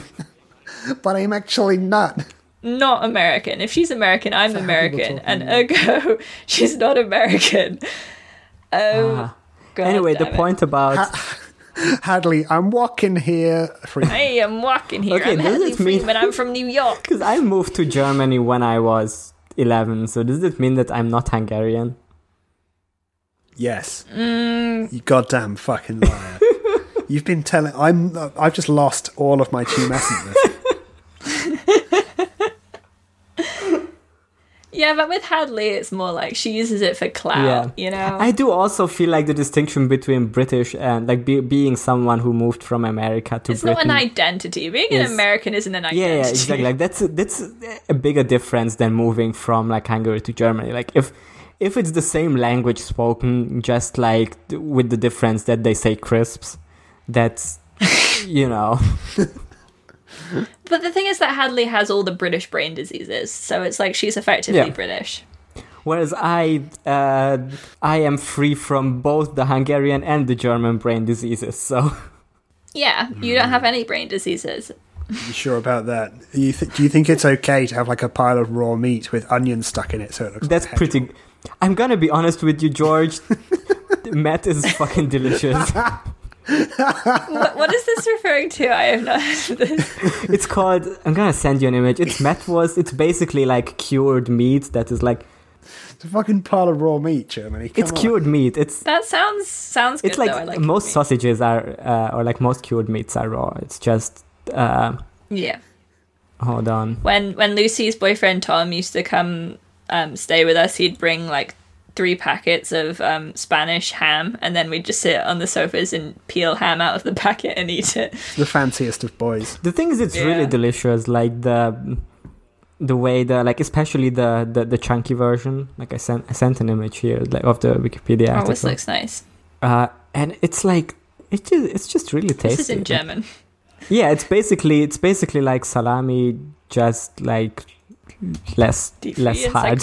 Like just it's basically spreadable salami. Oh, that's cool. Yeah, listen, I like salami. What? I'm we're not talking about sausages. I'm talking about this. Oh yeah, Mettigel. Mettigel is just a, a variation of uh, of of Mettwurst that is Oh, hell where they yeah. put it in the form of a hedgehog.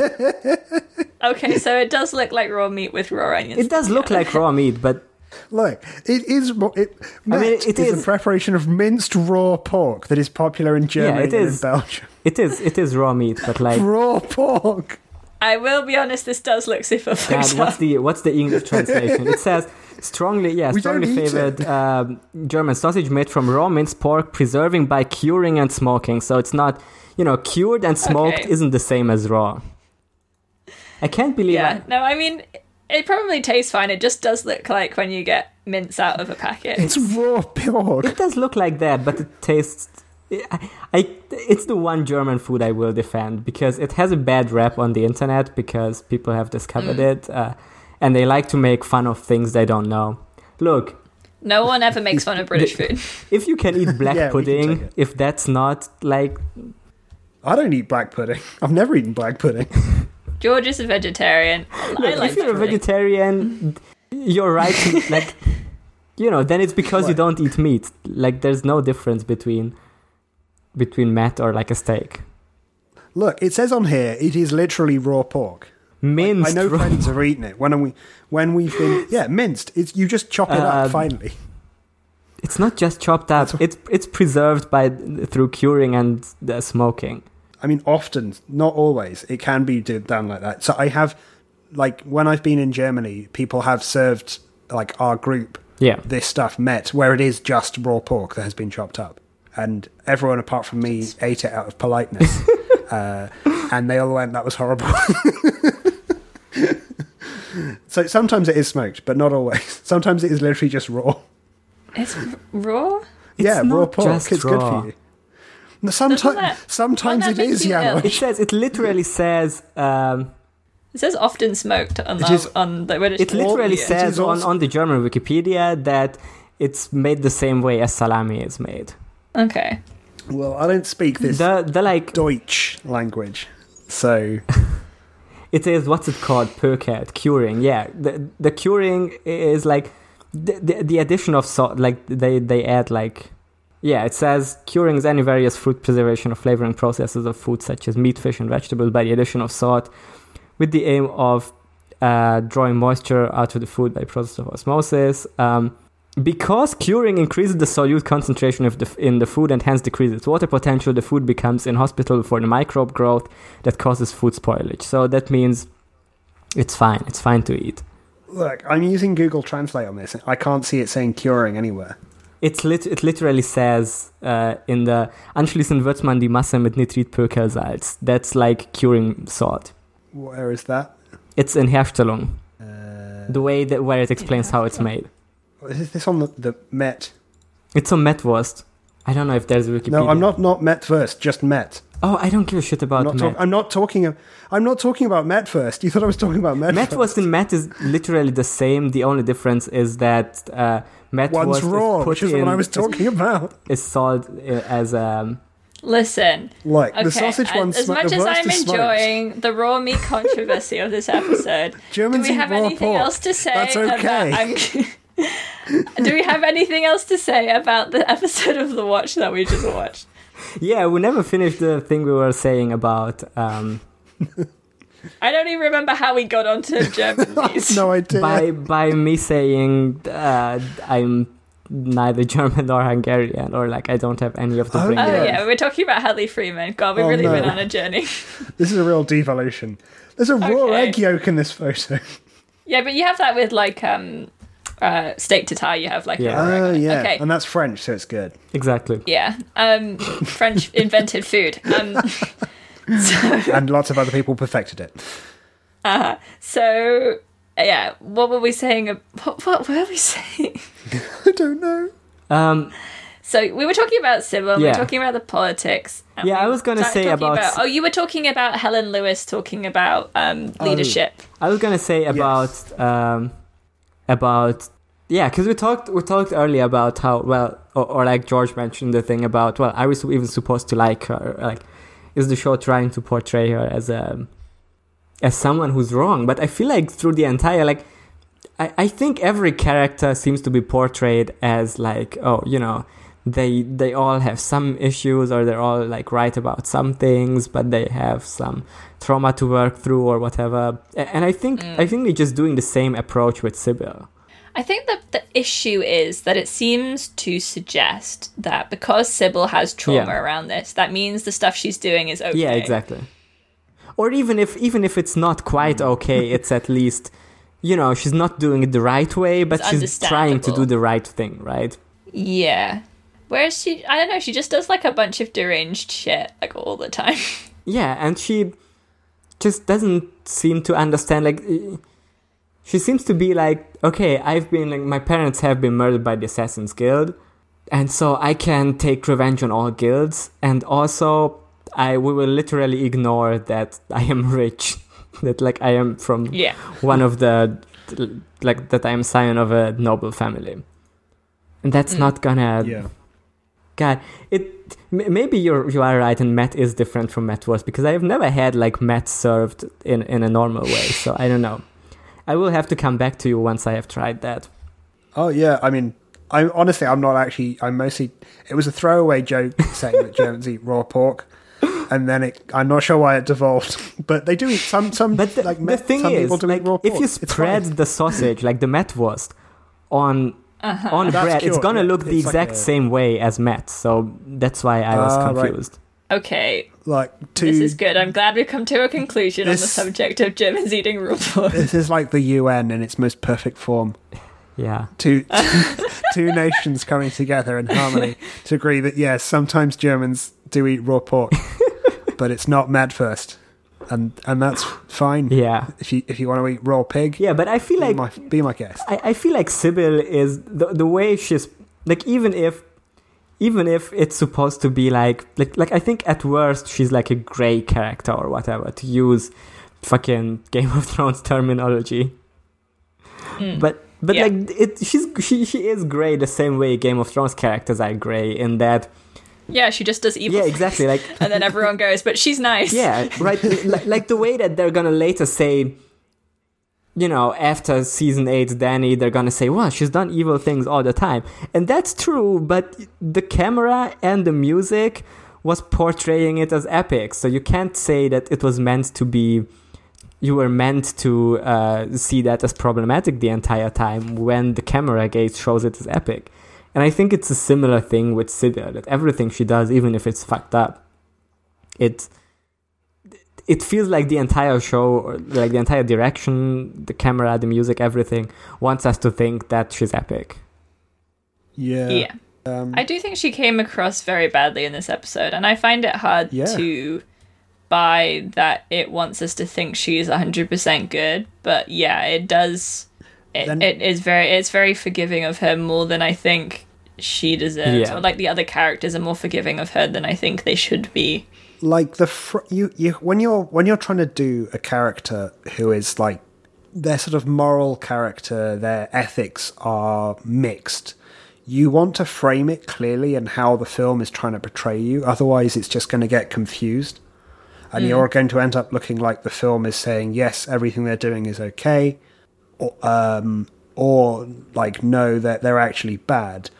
You you need Listen. you need to precisely frame something so that your point so that the film or the TV show in this case is is saying look these this person is is a bit weird you know they're a bit Listen, mixed it, the characters need to turn to me, the viewer, and say, I am a good person or I am a bad person. And then I will understand. um, that's that's that's not what I'm saying I know, I'm just I'm just bullying you for no reason because I like to hurt my friends. Um the, really you're only hurting yourself I know, that's the tragedy of my existence. um, you see, if I was to go into the desert, that's what I would see when I was hallucinating what is broken in me. Um, I would be being mean to my friends, and then I would talk to them and realize they all had my face. Okay, so. so, yeah, I, I mean, again, I keep thinking like we sh- we need to see where this is going to really like get a full overview of what it's trying to do. But like, I still think there should be more clarity within the Yeah. episode about like I don't know. I mean, it's hard because our politics obviously differs so strongly from that of the writers, yeah um, which we talked about before, and it makes it hard to understand their morality because I don't understand what libs believe. i, I, I have no idea I'm not sure they do either like libs do believe things in action, but they don't mm, but like they don't the nec- right necessarily kind. match they don't ma- they don't match what they actually say all the time. Yeah. and what they what necessarily what e- what they even believe in their own heart yeah, like hearts. it it has this like vague It's like a, it's a vibes based ideology. yeah, a Vimes based and I think it comes across in the resist thing, right? Like it's yeah. like w we said, okay, resist the resist movement has existed before liberal brainworms, and that's true. But this show still seems to have it about that. Like if it is the if it is the rich character who will explain to the cop characters that you know the rich character who said earlier that she's not going to wear the cop badge because she doesn't approve of them, but then just wants to do cop shit all the time. Yeah, because she wants to do it more violently. Yeah, and if that character is gonna explain to the cop characters that resist and the, the resist fist means that the people are on our sides because they believe in that we can achieve a change, that's wh- wh- what the fuck is the politics of that? Like, what are you? What do you mean there? Well, Janos, I'll tell you. Uh, I, for one, hope this valiant band of cops uh, catch this young black man and bring him to justice. Uh, hashtag resist. And, and it does go back to the fears we had in the first episode of this show, where we were like, well, it says in the in the promotion or the the origin or in the picture of the show, it says the word marginalized cops, and I think this show Yeah. brings that closest, or this episode is is the is the point where I was like, hmm, maybe maybe this show does things think that cops are marginalized, at least in this fantasy made up city that has nothing to do with real world politics. But then at the same time, if you bring the resist fist in it, that means you know that's a thing from real world Yeah. politics. So yeah. It's the Yeah, sort of thing. It's like when shows are like, we're going to say something real about society, um, but they do it in kind of a way where it's like, th- this isn't about real society, and also don't. yeah, yeah. And I think I'm going to anticipate some criticisms of what we might say, what we're saying now. Um, that, some, that some might have when people will say, you know, um, this, you know, you're being ideologically pure about this. And it's actually not. I think we'd already voiced our concerns with the stuff. We, you know, we are we are all ACAB here.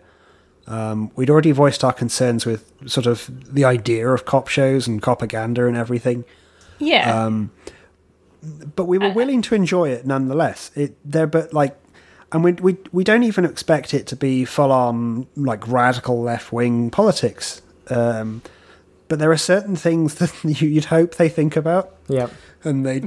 you'd, you'd hope they acknowledge like what cops are, and the fact that if you are doing something like Discworld is very very much like an analogy based um, piece of media. Like it, it constantly is is drawing conclusions about the real world from what what Pratchett was writing about, uh, and using it as a mirror to hold up to our own society, you know, even a funhouse mirror. And if you're making a piece of media adapted from that, that is one of the things that you want to carry through yeah, and you'd hope that they have a passing awareness of how their how their depictions of things in the real Yeah. world in the in the funhouse mirror mm. are going to appear to people living in that very real world. And the thing is, they Yeah. they clearly know about things that, or they clearly know about like, you know, you can't be like uh, like like you know, I'm willing to enjoy a show without thinking too hard about its ideological implications when it's like on some Yeah. base level stuff. But in a show that has goblins who will constantly say Marxist phrases, you know, if you have that, that means I am going to have to interact with this show on a political level because it is a show that acknowledges Marxism to exist. So yeah, you have to like you're you're meeting it on its own Yeah. terms, um, Yeah, because it's- it's acknowledged the existence of in in world Marxism. exactly, it's trying to be understood on a certain level, yeah, and like it should actually live up to that level it wants to be, or it purports to. yeah. yeah. And I do Um, think there's gonna be I'm perfectly I'm perfectly willing to have some fun, which not. I, you know, I have I, yeah, I, I am a leftist. I have to Yeah. like I have to watch things And I Yes. which are not going to agree with my propaganda and enjoy them any Yeah. with my propaganda, Well, my 'cause ideology, and agree and enjoy them anyway. Propaganda. Because otherwise, you will have no fun. I think there is a way for I think there is a way for like libs to make stuff that has like some hand like hinting towards political stuff. Like I think a good example for like media that is pretty lib but I don't care would be Knives Out.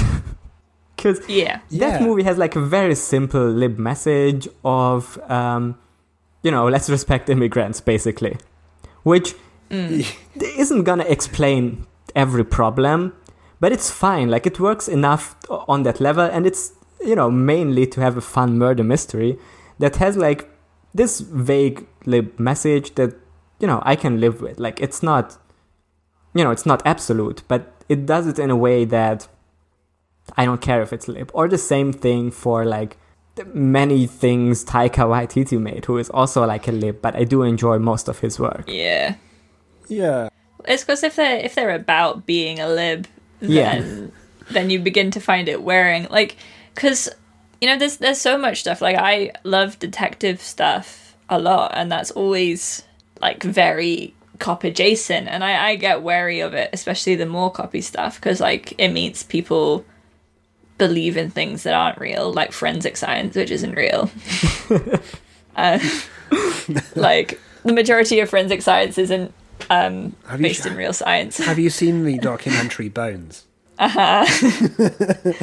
like beyond beyond genetics, beyond like DNA sampling stuff like biomarks and um, blood splatters and stuff is all is all literally invented by police people to convict uh, for use by prosecution to convict people rather than to solve a mystery. And that makes me really wary of that sort of media. So I, I like in the end i can only really enjoy detective stuff now which is very removed from police procedural reality and is more you know this Yeah. yeah poirot shit but even that mm. ends with them being arrested and being like it's so cool that they've been arrested now you know I'm you have to sort of cope with that I'm watching The Wire at the moment, and I'm really enjoying it. I just finished the second season, and like I think there are, it's extremely complicated, and I don't think I could really possibly. I think you'd need to do an actual show about it to cover it properly and do it justice, and I don't think I could do that as a like personally.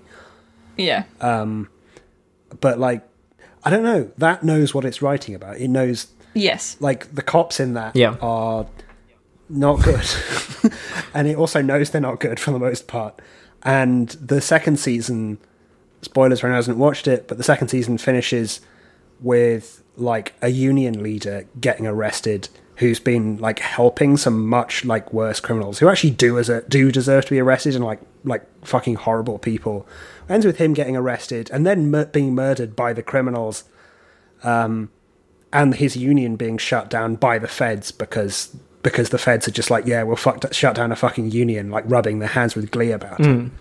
And you just feel shit about the whole thing. And the whole investigation starts purely because one of the police majors has a beef with the union leader because he wants to put a wo- church window up, but the union leader's already put a church window up in the in their Catholic church. Like it's pure. It's like it's completely meaningless. Yeah. Like the whole the whole it's it's the kind of story that Coen brothers would tell. They do it in a very different style, but like something something which starts because of something stupid, something um, that like people are motivated only by like really their own sort of individual, like even people who are sort of in the show. There's a lieutenant, uh, police lieutenant, lieutenant um, who you know he's like a good lieutenant. He's very good at being a police like lieutenant. And like he's he's supposed to be like sort of like rules driven guy. But like he's he's not. He, he he just wants his own stuff because the system he feels has screwed him despite the fact he's already been like bending the system and has like profited off it and he only agrees to like head up this investigation because he's very good at being a police uh, lieutenant and investigating people because he wants to say he wants he wants to get like his his job back and he wants to he wants to personally benefit from it and it's just this whole like grinding like stupid system that they create over the course of a se- season, which all that all that system ends up doing is it ends up crushing a union which is already dying. Yeah. That's Yeah. all that happens. Like almost like like a couple of a couple of the actually like nasty criminals go to jail. Mostly it just crushes working people Yeah. and like people who are already oppressed. And like That wouldn't happen in real life, though. no, and that's the thing. Like, The Wire has, I'm sure, you could have some criticisms on it from a left wing perspective, but it, it is written by like a social democrat or a self proclaimed social democrat. Uh, I don't really know very much about David Simon, but like, shit, like you can you can make a show about cops and you can make it that everyone can enjoy. Like a lot of people enjoyed The Wire; it was extremely popular Yeah. and fuck like i don't know like, like there's some messages there you don't get in you're not getting from this Yeah, I mean, even stuff like Disco Elysium, uh, which is like a very yeah. fun and enjoyable video game, and it's not. I- think there's some great there's some great podcasts I listen to. Um, uh, abnormal mapping and the Waypoint episode they talked about that. They talk a lot about how the political messaging isn't like completely clear, and there's still um, you know, it still ends with like the cops staying cops, you know, or like becoming a true cop or whatever. Like it, it does have like some idealized ideas about the police, even though it's still being critical, and um, the way ideas of leftist organizing are portrayed are often very cynical. But the point is like the game tries, like they really try to e- examine stuff or, or to make a, and it's it's not perfect.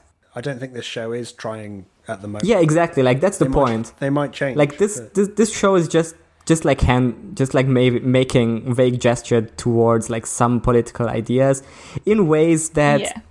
they They could have just not, you know? They could have just like kept it as Yeah. like do it doing missions trying to solve this case or whatever and that would have been fine rather than trying to bring in the politics that they're not equipped to do meaningfully. yeah i think that's the point like they're yeah they- Yeah. they're half-assing stuff without like actually trying like it doesn't seem like these ideas are important to them like a- and to mention the other thing that comes that comes to that is is the thing we talked about like either last episode or the one before that is that systemic criticism comes from like the the, the highest form that they criticized uh, the or like the clearest form that they criticize the political system is through the guild stuff, which is a thing that we don't have. that is Yeah. so it's I don't know. what if what if the government let people steal from you uh, and you you They had to get stopped i mean yes but like it's different That's what Yeah. capitalism is. Is it? Ooh. Is it Would you vote for hey, the my guild? wages aren't being stolen wage theft? Um, most theft is in fact wage theft. it's very much true Uh, But my point with Disco Elysium was like you can criticize some of the ideas of that, but it's still the best I have seen a video game try to tackle political ideas while still being entertaining. And the the shortcomings that it I had mean, I, I will say, I, don't- think, it- I think with Disco Elysium is that like they acknowledge that reality is pretty like Yeah. awful, and that like yeah just because someone has politics similar to you, they also might be exploiting Yeah. people, still might be exploitative, and I think that they're trying to because they're obviously communists and they're trying to come to terms with their like with, I don't know with their own beliefs and problems that they have with Yeah. it or can have with it, and I, I think like I, I, I do think they it's just- succeed in more points than than they fail right and and the points they fail they uh, they fail at are also points that are like inherent to the genre i think Mm. which is Yeah, fine I must, and I must admit, I'm not. I'm not interested in media. I'm not interested in media not at having at least some like skepticism about leftist organizing because fuck it isn't. It's never been Yeah. perfect. I don't know. We shouldn't just produce like peons to things ever.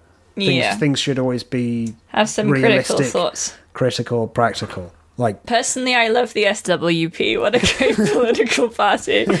They've never done anything wrong in their entire life. look, the Love- Socialist Workers Party. Great They're bunch for the of workers. boys. They're socialists. Lovely lads.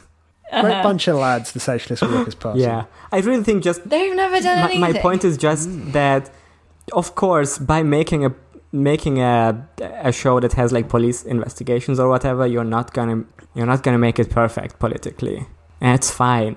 But if you, I don't, uh, but also, I don't think you can make anything. Yeah, perfect, no, you can't. basically. but you could you could try a little bit. You could either try a little bit harder Oh, or say, look, this is a fun show.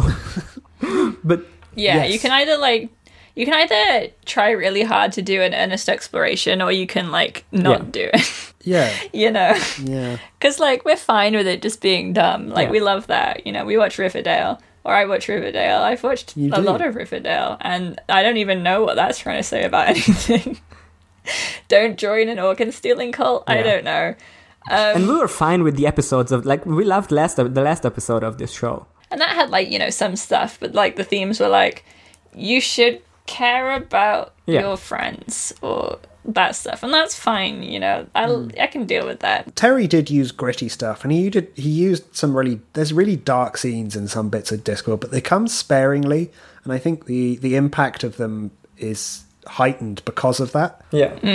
You know, I'm I'm thinking of Nightwatch here, but Yeah. um, I don't know. He, I think Terry was better at balancing the tonal stuff than they are. Oh, yeah, absolutely. I, I mean yeah but i think because then like i mean terry also like you he drives me mad frequently Yeah, because you know as we said his ideology is extremely confused and there's like like when we stopped doing men at arms it was partly because of like it's Yeah. you know as we said in that episode it was like the relevance to George to Floyd had just been Yeah. killed. the, like, the George Floyd week stuff before, and yeah. like there's bits where Terry's like oh those racial minorities are always rioting over literally nothing and it's like Uh-huh. okay Terry maybe they should. But I am glad that we're doing this, that we ended up doing this podcast the way we do. Because starting Yeah. out with Guards Guards was a good idea, I think, because they wouldn't have wanted to start out with Color of Magic. Like, start out with a book that's pretty good. But I think it's good to have, like, at least talked about one watch book. Uh, now we can, exp- like, talk about the politics of this show. And then we'll get to Men at Arms in like a few weeks after the show is over, because I think it's gonna be Lords and Ladies, and then it's Men at Arms. And I think by the time we get to that point, we will have hitters in a row. engaged with both Terry's and the show's politics. Uh, we are In always engaging I'm extremely Listen. engaged. I'm going to get married. Are you happy for me? people were critic I'm not um marriage is a broken institution anyway Hey, my um, brother seems people- pretty happy. Yeah well he's yeah but you know this this was my point was that if you get gay married then that's Mm-hmm. good because you're destroying the institution whereas if you're getting straight married you're supporting it and therefore it's bad um Doing positive homophobia.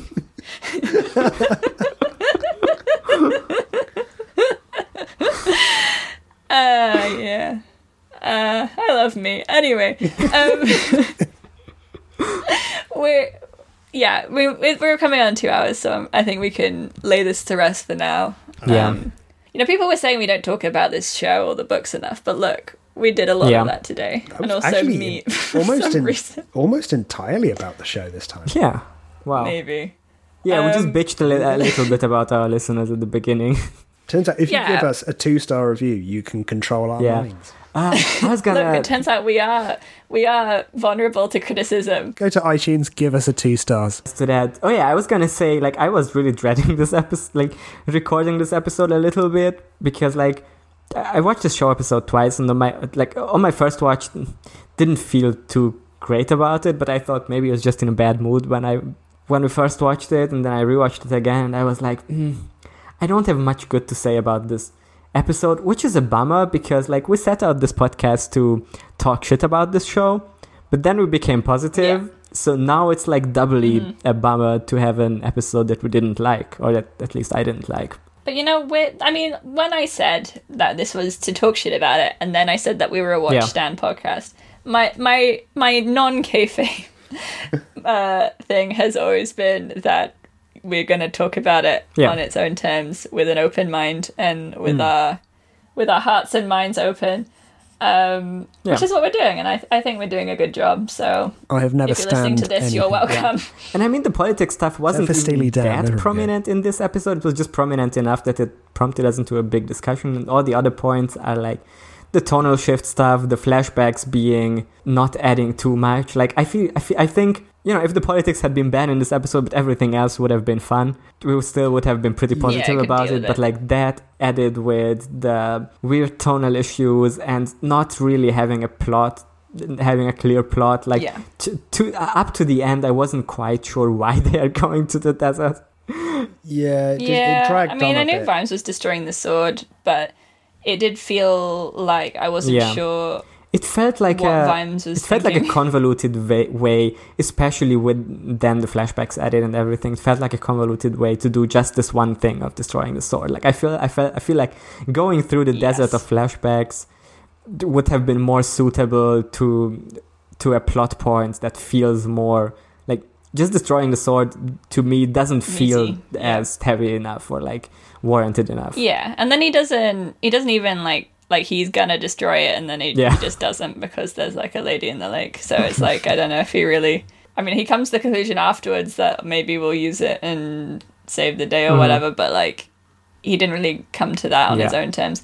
It just felt like spinning wheels quite a lot as well. So I Yeah, just- totally. Yeah. You know, it's it's not my favorite type of thing. But to end on a positive note, the uh, pre the, the like what's the teaser for the next episode seems pretty promising. Like it feels like it's gonna be a fun episode with a dance number again. So I am st- I am Yeah. still optimistic. You know. Yeah, I think coming off the back of uh, four increasingly Yeah. good episodes, uh, Mm. you know, may, maybe maybe when maybe our our views will change on like how this how this episode made us feel when the whole thing is done, Yeah. Uh, the whole series yeah, is done. see, in a wider I, I do feel well, like the entire uh, politics isn't gonna get much better from this point on. no, No, no, I feel neither like do it I. might get worse, but But at we'll- least let's have some fun episodes. Let at least let's have some fun Yeah. plots. yeah, Yeah, I mean we've established our feelings about it now, so we can refer back to this when we watch the other episodes. Anyway, as as the editor Yeah. of this podcast, um, this is the end of the episode. I hope you did get something out of this, and if you didn't, then go watch Hmm. something else, you dummy. I am really, I am really The Wire proud of this pretty good, actually. I feel like this was the best uh, ideological analysis with it so far on this show. yeah, Yeah. I, mean, I enjoy it. Also, the second second season of The Wire made me feel sad. Damn, I will have to watch The Wire now pretty- because I like I heard of it, but it always seemed like a dry, boring show to me. Yeah, I'm not sure what made me watch it. I just was like, okay, time to watch The Wire, and I watched it, and You watching? Oh, no, the Wire. first series and the second Who se- The series Wire? are really watches The different. They're really different. Um, Anyway, we're not talking about the wire. no, we're not. we're bringing this podcast to an end. Um, thank you for listening. If you want more and you want to hear about the stuff we blathered on about at the beginning, um, where we watched Neil Breen's Fateful Findings and did a, a complex analysis of it, um, then you can find that on our Patreon, which you can get access to for one currency a month, um, or you can have your name shouted out in this podcast with five currencies a month. Uh, We love yeah, money. thank you to our is all. Rinsflower stands, Gigantic Larry, uh, boyfriend of the show, Tom, Hank the Tank, uh, Justin Ooh. Crandall, Milk Succubus, Ah. Evan DM, and Rising Grad Memes for side hustling Ooh. Teens. And a very special shout out to our two uncles, Slime Simon and Carrot Lime. Thank you for your support. Ooh. Carrot lime. You got- the start of a very good salad there. Hmm. As long as it's cut thin Yeah. enough, or even grated. Maybe a bit of mint, coriander, some uh, pomegranate Okay. molasses. Lovely salad. Continue. Maybe some rocket. Gonna Yeah, some fucking kill rocket you both. Okay. Uh, join our Discord. We have it in the show description. Write us a nice Mm-hmm. review, a nice five stars review on iTunes, so we can really show to that one person who gave us the two star review. Give us some honest advice, and I will refuse Yeah. to take it. Just Um, fuck- They're fine. They gave they gave us some honest advice, and we actually did take it, but we didn't mean to. but but that was unregard- unrelated to their review. We were doing that because we wanted I did remember when we mentioned Eric earlier that we still haven't gotten an invitation to Desert Island Discworld to talk about Eric. So, El, if you're listening to this, our DMs are open. I would not ever ask Al to do that. To yeah, but like if himself. if he Al- wanted Al is a to, professional, and I would ruin his his podcast. I, wow, you have this prestigious podcast that people enjoy and think is good. Why not let us ruin it for the you The thing is, no one Um, else will want to talk with our about horrible Eric. energy? I would, yeah, no, I one, would no like one's to ever going to go on there and be like, Eric is my favorite Discworld book. It is extremely funny that Al Kennedy interviewed A.L. Kennedy, and they're two different people on the same show. Yeah, that's some good shit. Yeah, that's that's that's some good shit. You should listen to Desert Island Discworld. They talk about the books in a probably sensible way. I don't know. We don't. Um, thank you for listening. Jesus fucking Christ. Uh, we'll be back next week with episode six of the watch. Um, and until then, um, Stan Nigel. hashtag resist girl bosses. Hashtag resist. faith, Nuncle. I'm putting on my pussy hat with bells on and capering for the whole court. Uh, put Nigel in the show if you're listening to the Simon Allen. Put, put Get Nigel- better politics also. Nigel in. Nigel in the watch 2022. Be a leftist. um, Mm-hmm. Honestly, Simon, if you want well like some some writing advice, you know, our DMs are open also. We're experts. We write we write a young adult novel on exactly. our Patreon. that's So we will accept good. payment if you if, if you want us on the writing team. On day on day whatever this is of the Biden presidency, I'd like to say, does anyone else remember Me Too? Because uh, Uh-huh. Me I, too. did, I, I no, I it was a historic day for women does. when Biden got elected president. Wha- What the fuck are you talking about? Yeah, it's so True. cool that Biden. Okay, we're not. Fra- okay, bye.